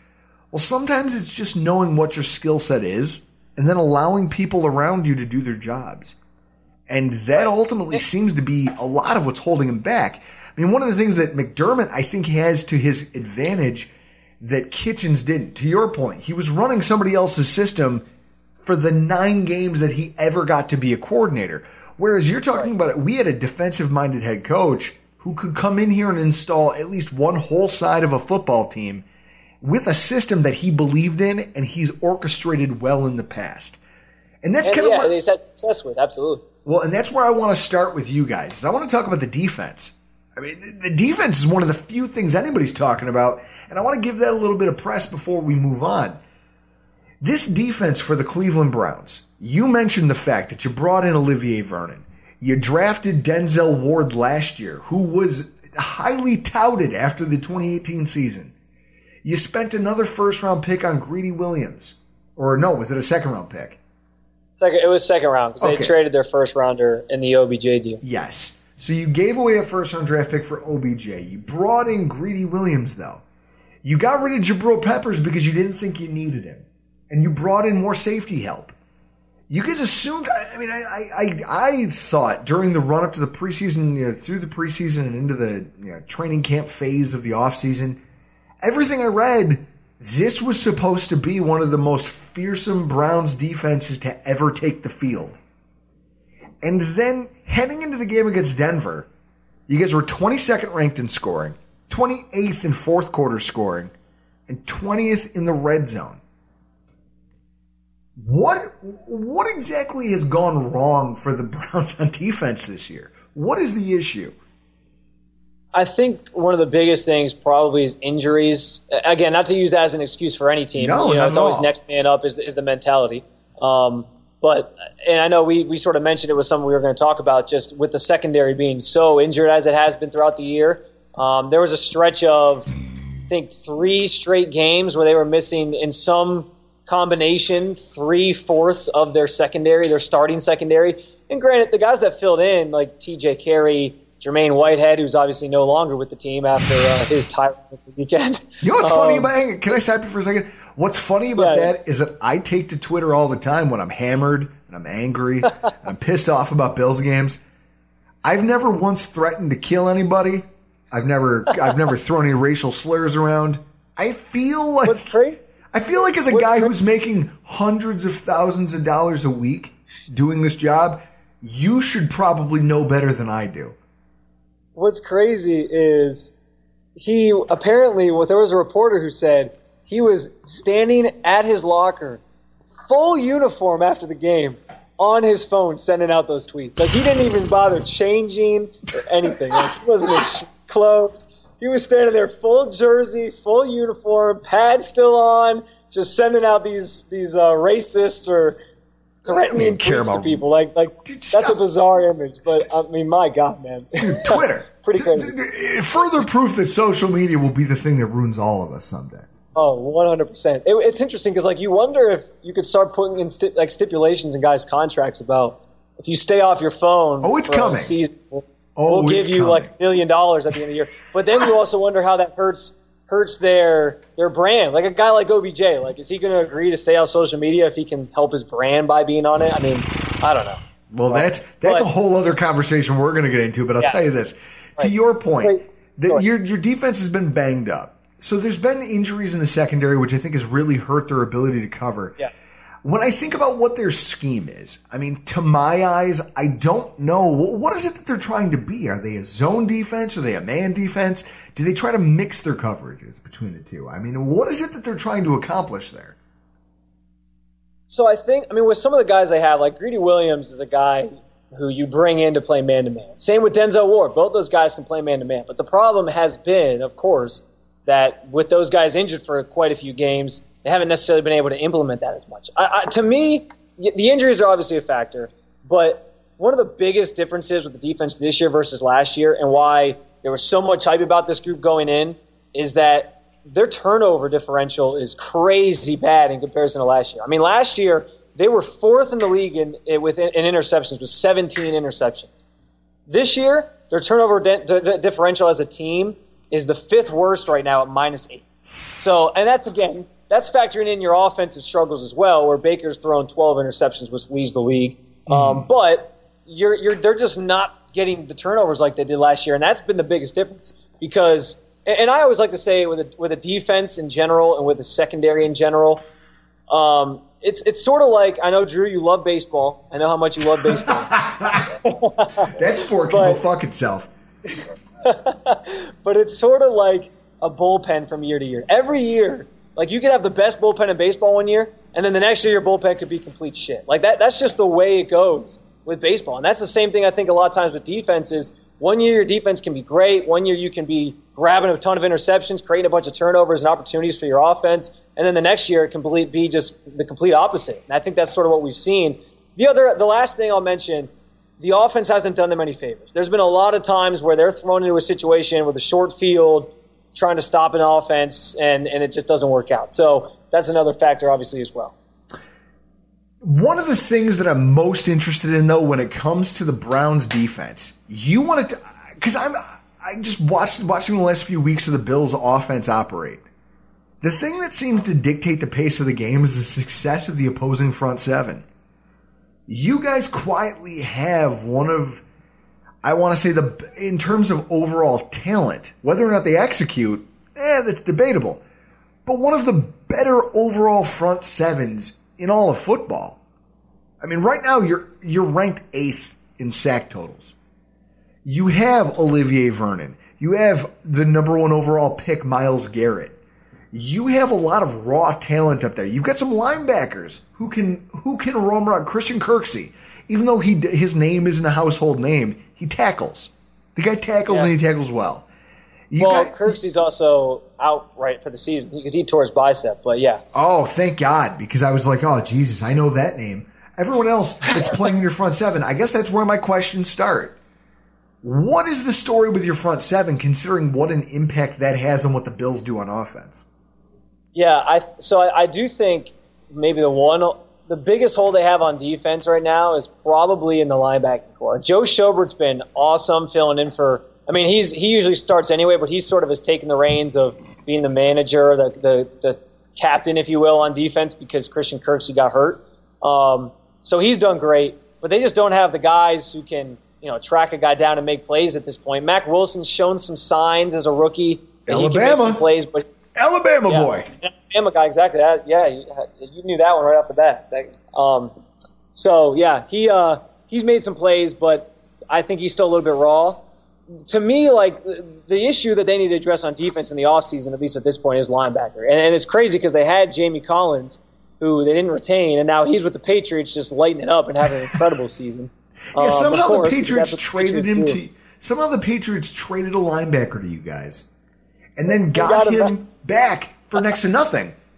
And he's having a better season than he ever had with you guys. mind-boggling. But um, the the front four guys, you know, that defensive line of Myles Garrett, Sheldon Richardson, Olivier Vernon, and Emmanuel Ogbah, those are the guys that really anchor that group. And like you said, there's a reason why they're highly ranked in sacks. Myles Garrett is a freaking monster. I mean, that guy. He's the first guy that's going to be up for a new contract, and they better retain him because uh, that, that's he's the exact image. That's one pick that you can't you can 100% say for once the Browns did not botch a pick. I mean, that was easy easy money to take him, but he is clearly shown to live up to the hype. He's incredible. He, I think, at least going into this past week, he was on pace to try to break the rec- Michael Strahan's record for sacks in the season. He might be off of it now. He was he was putting up some big numbers first half of the season. So um, those guys are really where it starts. But we you also haven't heard a lot of their names. Like I know sometimes those interior defensive guys, you're not going to hear their name called as much. I mean, you guys know that as Bills fans. But Oh, Jordan um, Phillips. We were talking about it today. Our defensive tackle, Jordan Phillips, is currently leading the league in sacks by a defensive tackle. No one knows who he is. Right, exactly. Yeah, that, that's a perfect example. And that's the thing. Like, you maybe don't hear those guys called as much. When you bring in a guy like Olivier Vernon, like, you're expecting him to make more plays than he has. And he's had, he, the last two weeks, he's been a little bit better. He's gotten a sack in the last two games. But to not hear his name called once the first six, seven weeks of the season was kind of like, all right, you invested in this guy. He was part of the package that you traded a first round pick for, and you're not really getting the, the returns that you, I think, expected.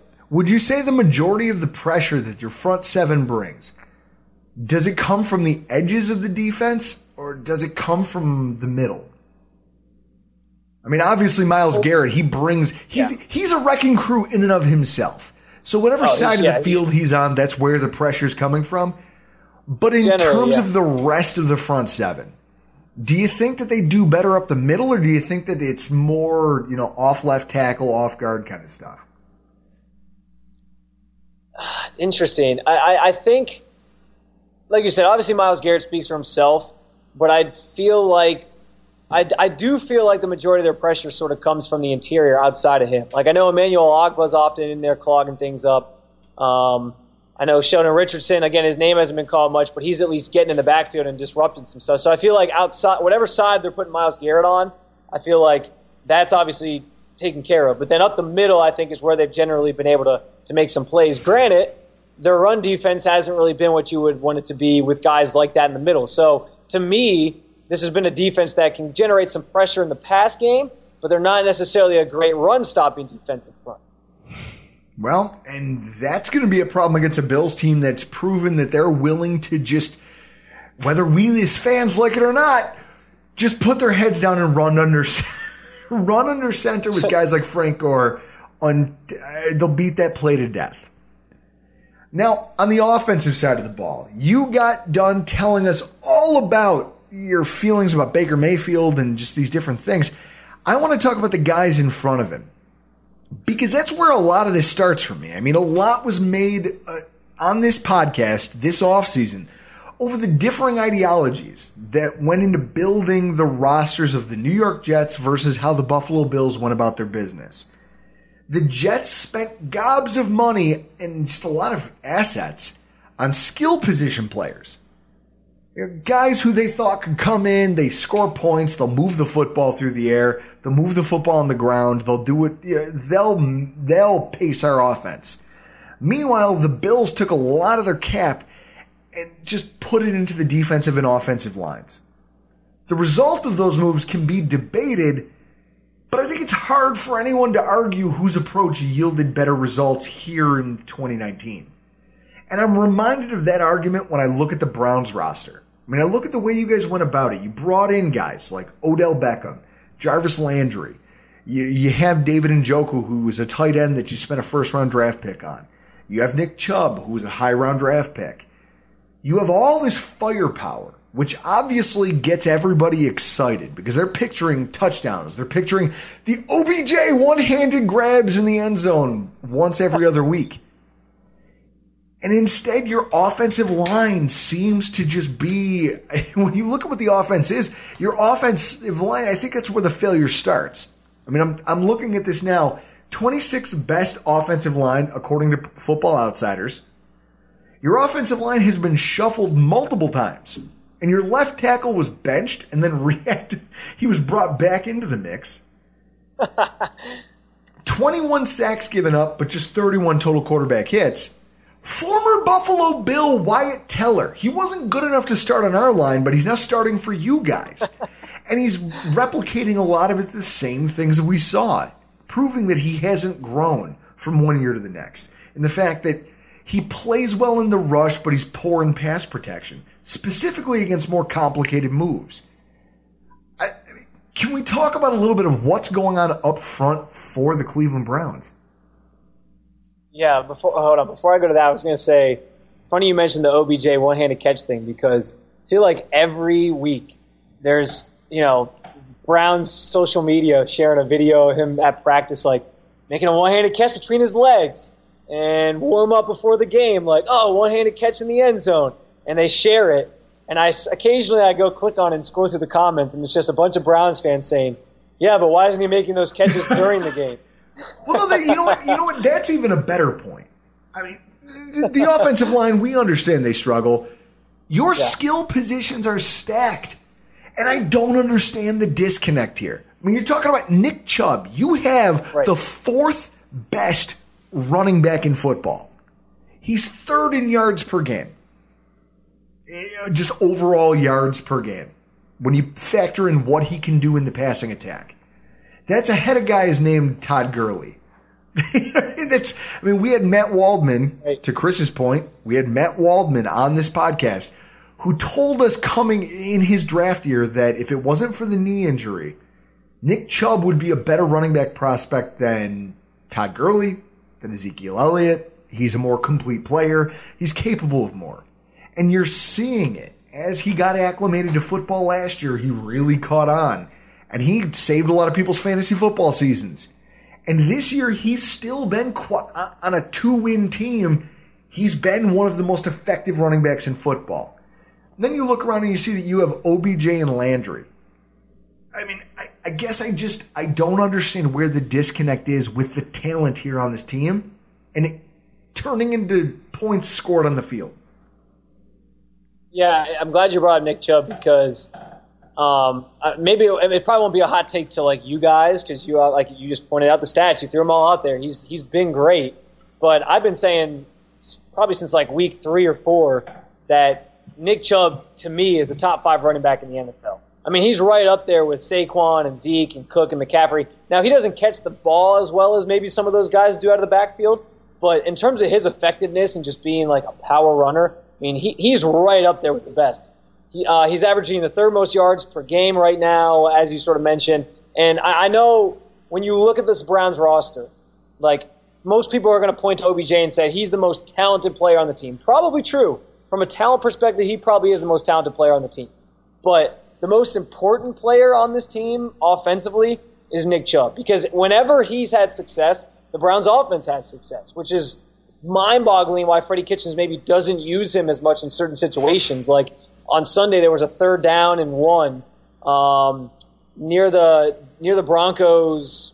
I think it was the Broncos seven. Yeah, third and three from the Broncos seven, and they had Dontrell Hilliard in running the football on third and third and three. Like, I, why? Why would you not let Chubb be in, in that situation? It just doesn't make sense. So to me, he's the most important player on this offense. In terms of the disconnect, it, it's it's hard to pinpoint, and I think this has been the struggle for Browns media in general this season, what exactly is wrong? Because what exactly is leading to the disconnect? Because on one hand, it's partially Freddie Kitchens' fault. Like, I don't think he's drawing up the right plays and the right schemes to make the offense successful in a lot of situations, and that goes back to what I said with him not using Nick Chubb in key situations and key plays. Um, but I also think Baker Mayfield just isn't the same as he's been as he was last year, where he took the world by storm in his rookie season. It's a combination of things. I mean, I point to there was a Twitter outrage, you know, on Sunday because on that fourth down play where Baker threw into triple coverage over the middle of Jarvis Landry,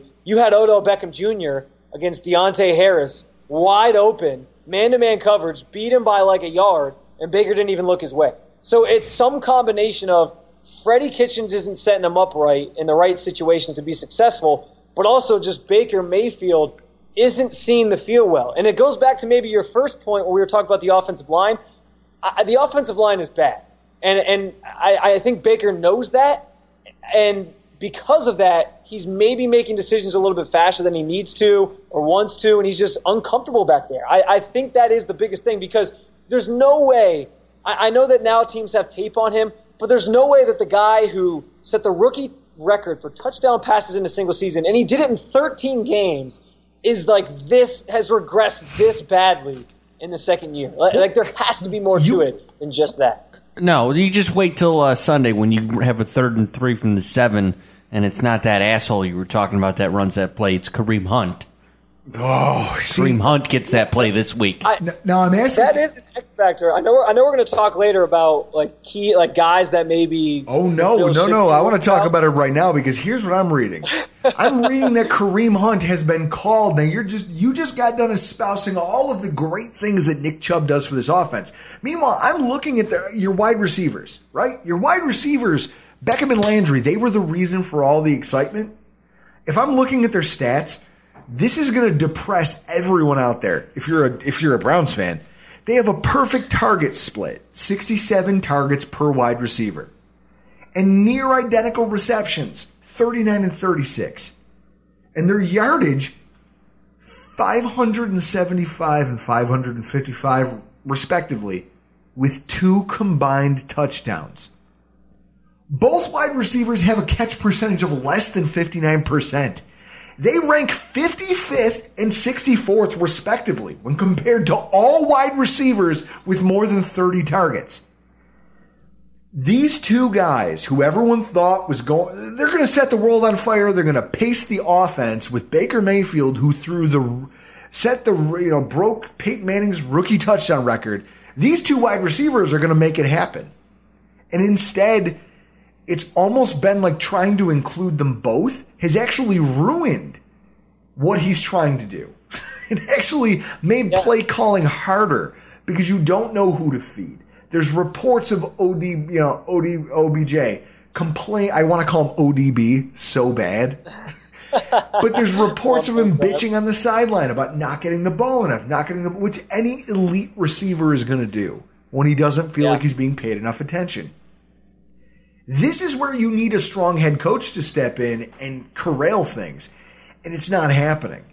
So now I have to ask, you know, you kind of touched on it, I guess, but you know, you, you mentioned this failure of you know, their scheme, their usage. It's resulting in this drag on both wide receivers' production. Now I read a report today. Kareem Hunt is going to have a quote unquote significant role on Sunday. That that came straight out of your coach's mouth. Yeah. I have to question who is he taking snaps from? You've already taken things away from the wide receivers. You already don't utilize your best running back to his full potential. Who is he going to cannibalize to get these touches?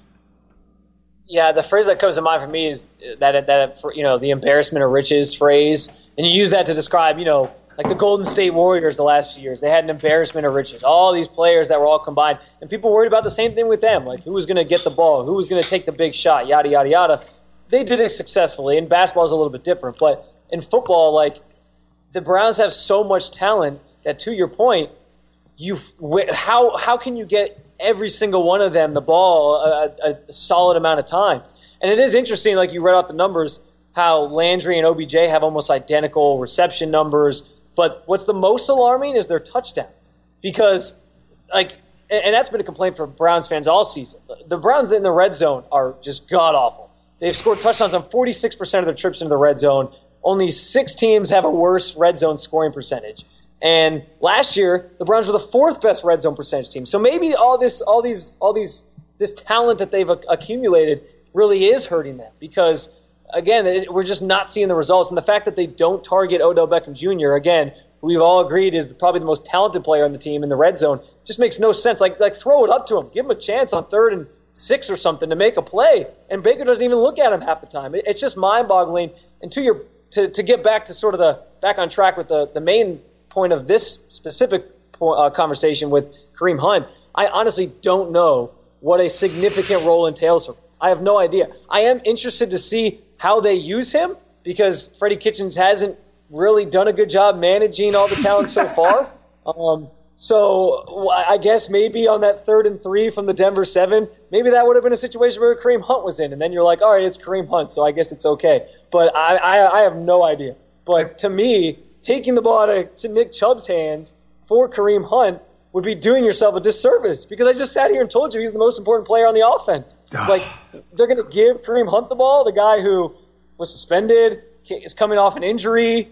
Um, gets into off the field issues. Like this is the guy that you want to put put put the in the hands in the ball the ball in the hands of. Like I just I don't know. I, I have no idea what, what what they have in store for Kareem Hunt, but I, I don't know where he fits in an offense that's already oversaturated with talent. They can't spread the ball enough. Well, and that's I guess I look at the point scoring problems for the Browns, and it's one of the things that make makes me feel good as a Bills fan. I mean, you guys have four games with 13 or fewer points, and you're 0 4 in that span. I mean, you're the only team in the NFL without two touchdown passes in a single game. That's that's a problem, especially with all the weapons you have, which speaks to a disconnect between the play calling and between the quarterback and the talent on the team. Now we've just got done dragging your team down into the mud. But I have to ask, in the interest of because I'm not stupid, I understand that Sunday is going to be a fist fight. And here's the reason why. We've played two teams this season who were desperate for different reasons. One, we played the Eagles. The Eagles were a desperate football team because they had Super Bowl return aspirations at the start of this season. They were talked about as a legitimate contender to go to the NFC championship game. And then they had a terrible start. And then we caught them coming off of probably one of the most embarrassing losses that the Eagles franchise has had in a couple years. So when they came into Buffalo, they came in with a giant chip on their shoulder. They had something to prove. The same can be said for the Miami Dolphins. Their head coach, you know, obviously the, the whole tanking thing came into question. And they started Ryan Fitzpatrick on purpose because they said, look, we aren't tanking. We're not trying to be bad. We're just trying to figure out who we are as a team with the limited amount of talent that we have. I still believe that they tanked intentionally in terms of where they stacked that roster with talent, but those players don't know how to quit because they put their bodies on the line every single Sunday to, to play this game. They don't quit for anybody. So with that said, we're, we're now going up against a third straight team, much maligned, who their head coach is under fire as hey, when not not if, but when is he going to be fired? Their quarterback is under fire in terms of hey, maybe he got drafted in the wrong spot.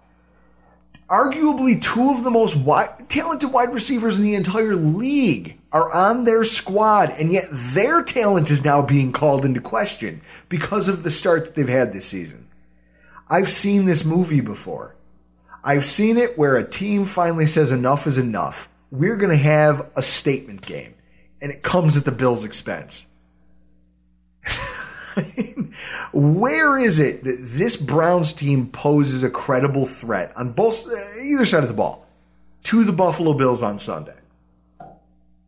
I think. I mean, I think the obvious obvious starting point is just running the football. That, that's the one area where I think Cleveland can have some success, and I sort of mentioned it a little bit earlier. But they they're giving up the third most um, or sorry, they statistically um, are one of the best rushing teams in the NFL. You have a guy like Nick Chubb, who obviously has had his fair share of successes. He put up 131 yards against the Patriots, which is, again, one of the most daunted defenses in the NFL right now. Um, granted, they've put up two duds the last couple weeks defensively anyway, I think, especially with the Ravens doing what they did to them on Monday night. But, um, and you have a Bills defense that they're, they're, again, the Bills defense is stingy as they come. They're, they're a great unit, but the one area where they've maybe struggled a little bit recently is their run, their run defense. I know like the Eagles obviously had some big numbers against them, 218 yards. Um, they're averaging, I think, 111 yards per game. They're not quite as bad as the Browns' run defense has been, but they're sort of middle of the pack of the NFL versus their passing defense, which is top 5 mm-hmm. So to me, and again, this is where is Freddie Kitchens going to use the look at the information in front of him and realize like, all right, let's use our running backs, let's use Nick Chubb. I don't know, but that's where it starts, and it starts there also just because the Browns' offense tends to be better and play better and be more efficient when they're running the football successfully with Nick Chubb. So to me, I think they have to go into this game and realize that if they're going to have any success offensively, they're going to have to run the football on that Bills defense because they're so good against the pass. Maybe that opens some things up for you. Maybe that takes some pressure off of Baker Mayfield, and then you can make some plays that way as well. But um, I think it starts there. Defensively, I think they just have to honestly play better. Um, the nice thing is uh, the Bills aren't the most you know air happy pass attack that you're going to play this year. Um, so on the back end of things, that won't be as big of a deal. And their pass defense hasn't been terrible, but they have to figure out a way to tackle because they have been awful. And the Bills are coming off a game where they just, I mean, bulldoze the Redskins into oblivion with the rushing attack, and they're starting to. Eh, the, the Bills are really realizing. I know there was. I know he was hurt for a little bit, but Devin Singletary. I mean, they're finally starting to get him more touches, which is what he deserved from the beginning because he's a he's a monster. I'm that not gonna lie to really you. When it comes to Devin Singletary, it's not so much being able to tackle him as it is just being able to put hands on him at all. You see those runs that he had this past week. When you get into a phone booth with him, he's like a bar of soap. You you feel like you have him right up until he's running away from you. And yeah, and then you got him with paired with 65 year old Frank Gore, who just never stops being good. I don't, I don't get it, but yeah, I mean those two together, the, the Bills have a really good rushing attack. It's it's obvious to see based on the, who they have on the roster right now and the success they've had running the ball, why they moved on from LeSean McCoy. What's your prediction for Sunday? How do you see this whole thing playing out? Um, you know, I, I I find it interesting that the Browns actually are favored in this game. Did you? I don't know. Did you find that interesting at all too? No, you know what? We were asked this by another Bills, uh, excuse me, a Browns show that asked us to kind of do a podcast sort of thing with them earlier.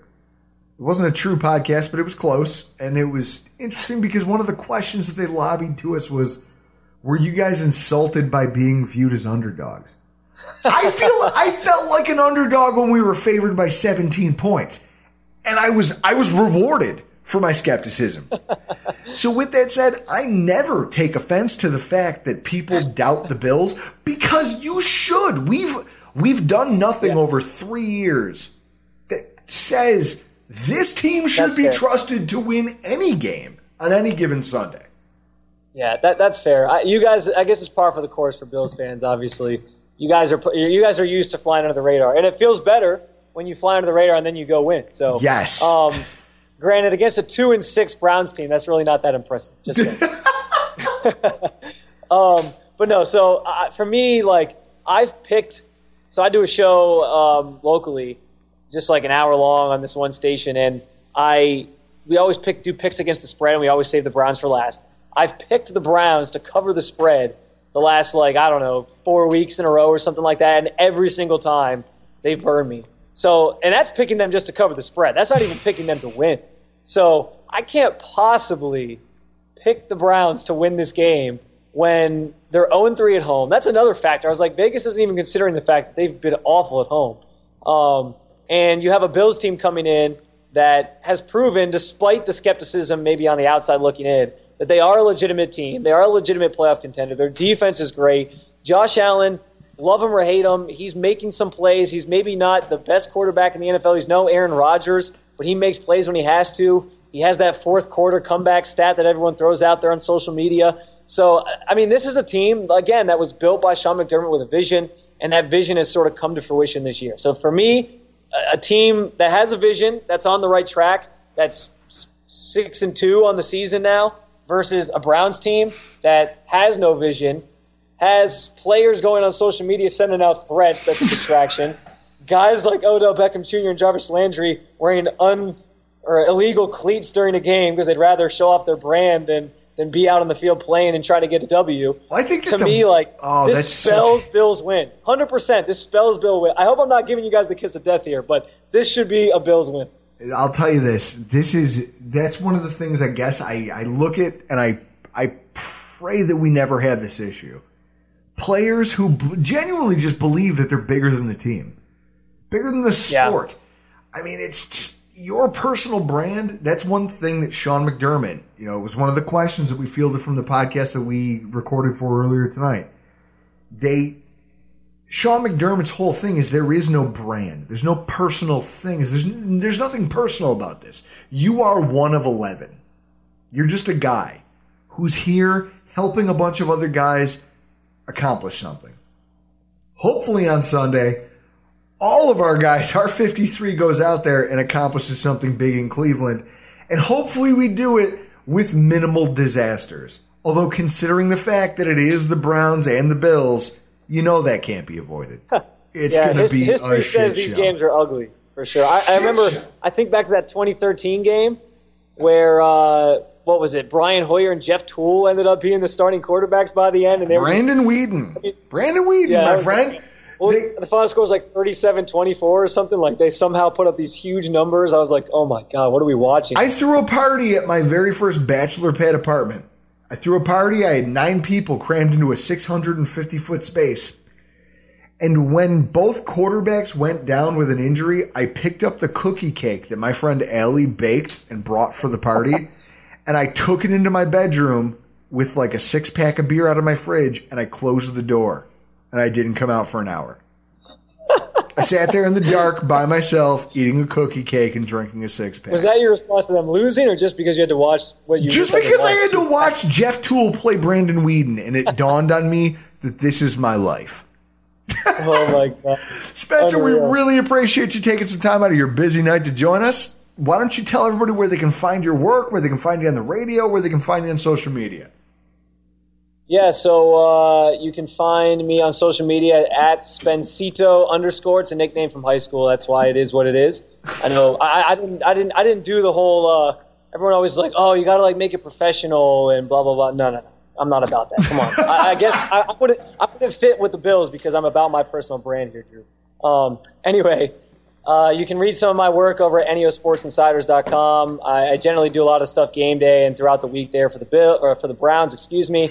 Um, and then I'm on the radio occasionally on 92 through the fan here in Cleveland, which is our Entercom affiliate. And then also I do some work with uh, 88.7 WJCU, not a sports station, but that's one of my other part-time jobs that I do. It's a link to the college I went to, John Carroll University. So that's where you can find me if you're ever in Cleveland. All right, guys. Again, you can go follow Spencer German on Twitter at Spencito underscore S P E N C I T O underscore. Well, Chris, he's got his ideas of what it's going to take to win this football game for each individual team. But as always, I have our keys to victory. Wow, that's a lot of keys. Bigger the keychain, more powerful the man. This might be one of my most insightful ever, Chris. You need to rattle Baker Mayfield with pressure and what's known as the creeper blitz. Do you mean Creeper Blitz, like b- based on that photo that's been going around? Which one? The one of him post game from last Sunday. With the mustache and the the the, the, pe- the petticoat that Kevin McCallister's dad had on in Home Alone. Oh yeah, he Baker Mayfield in his post game presser from Sunday. He looks like he's the third member of the Wet Bandits. Some of, no, Chris. And I know that there's people out there right now who are asking themselves, what the fuck is Drew talking about? Creeper Blitz. No, it's not the moose head. And no, I'm not just making shit up over here to try to make myself sound smarter. Come on. Hey, guys, we're over, we're well over an hour into this nonsense. You already know that I'm not that smart. Baker Mayfield has put a lot of negative tape out there, but one of the things that I believe, based on my research and just a consumption of NFL dissection and analysis is that teams and smart defensive coordinators have figured out a chink in the armor of Baker Mayfield, who, coming out of 2018, was one of the NFL's best passers against the blitz.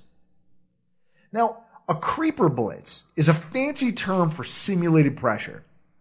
Essentially, you put defenders in, in spots to blitz, such as a linebacker over the center in the A gap, or you bring an extra safety down into the box off the shoulder of a tackle, forcing the offense to have to account for you when it comes to, okay, when the snap comes, I'm going to fire off the ball and I have to be able to account for all these pass rushers. And then instead dropping those players, either, either the player who drops down or a defensive lineman who's already in place back into coverage. What this does, it sets off alarms in the minds of quarterbacks because they genuinely believe that pressure is coming and then they look to find, okay, where's my second read? Where's my hot read? Where can I get the ball out to? But then after the snap, they find out there's no one open to get it because the blitz never actually came. And now your options in the intermediate area and the flats aren't truly open. And the wasted time that a quarterback spends processing all of this results in broken plays and rush throws down the field that create negative plays. Mayfield this season has proven wildly susceptible to this change. It's a copycat league. In each of their biggest losses of the year, you see defenses running these creeper blitzes on second and third down.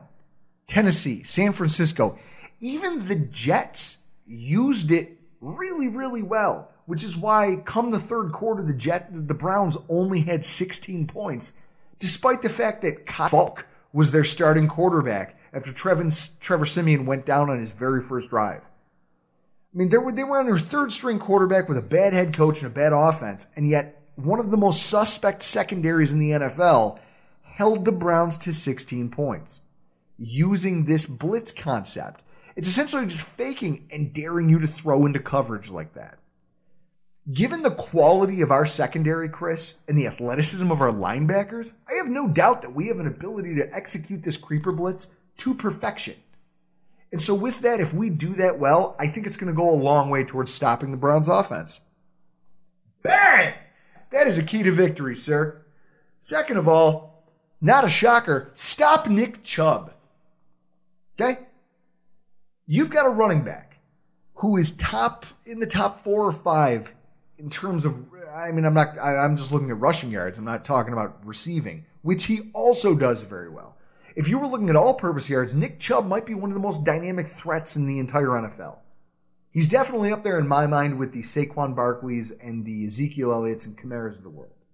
Is yeah. he not, Chris? Yeah, and for any longtime listener of our show that remembers our draft show with Matt Waldman, Matt Waldman had said if it was not for his knee injury, Nick Chubb is a better back than Zeke coming out of college, a better back than Gurley out of college, and he has shown how good he can be despite that horrific knee injury that he had in college. We have to stop Nick Chubb on Sunday. You have to find a way to stop him without committing all of your resources to it. Because it's going to take linebackers in space in order to stop these wide receivers. Don't get me wrong. I mean, the, without David Njoku, this off this offense has changed. But you're gonna need all hands on deck because OBJ, Landry, those guys have talent. If you sleep on them, they will kill you. Stopping Nick Chubb with probably five guys is what it's gonna take in order to win this game. And then, my final key, Chris, drink and pray. I don't recommend anybody watch this game sober.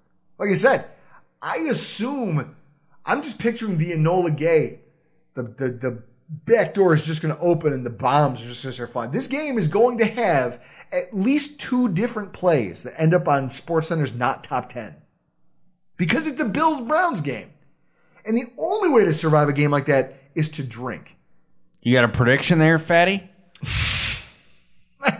my prediction, my prediction is that my liver is going to take a beating on Sunday my prediction is that I'm going to yell at you at least no fewer than three times over things that aren't even your fault. At some point, I'm going to be shirtless outside.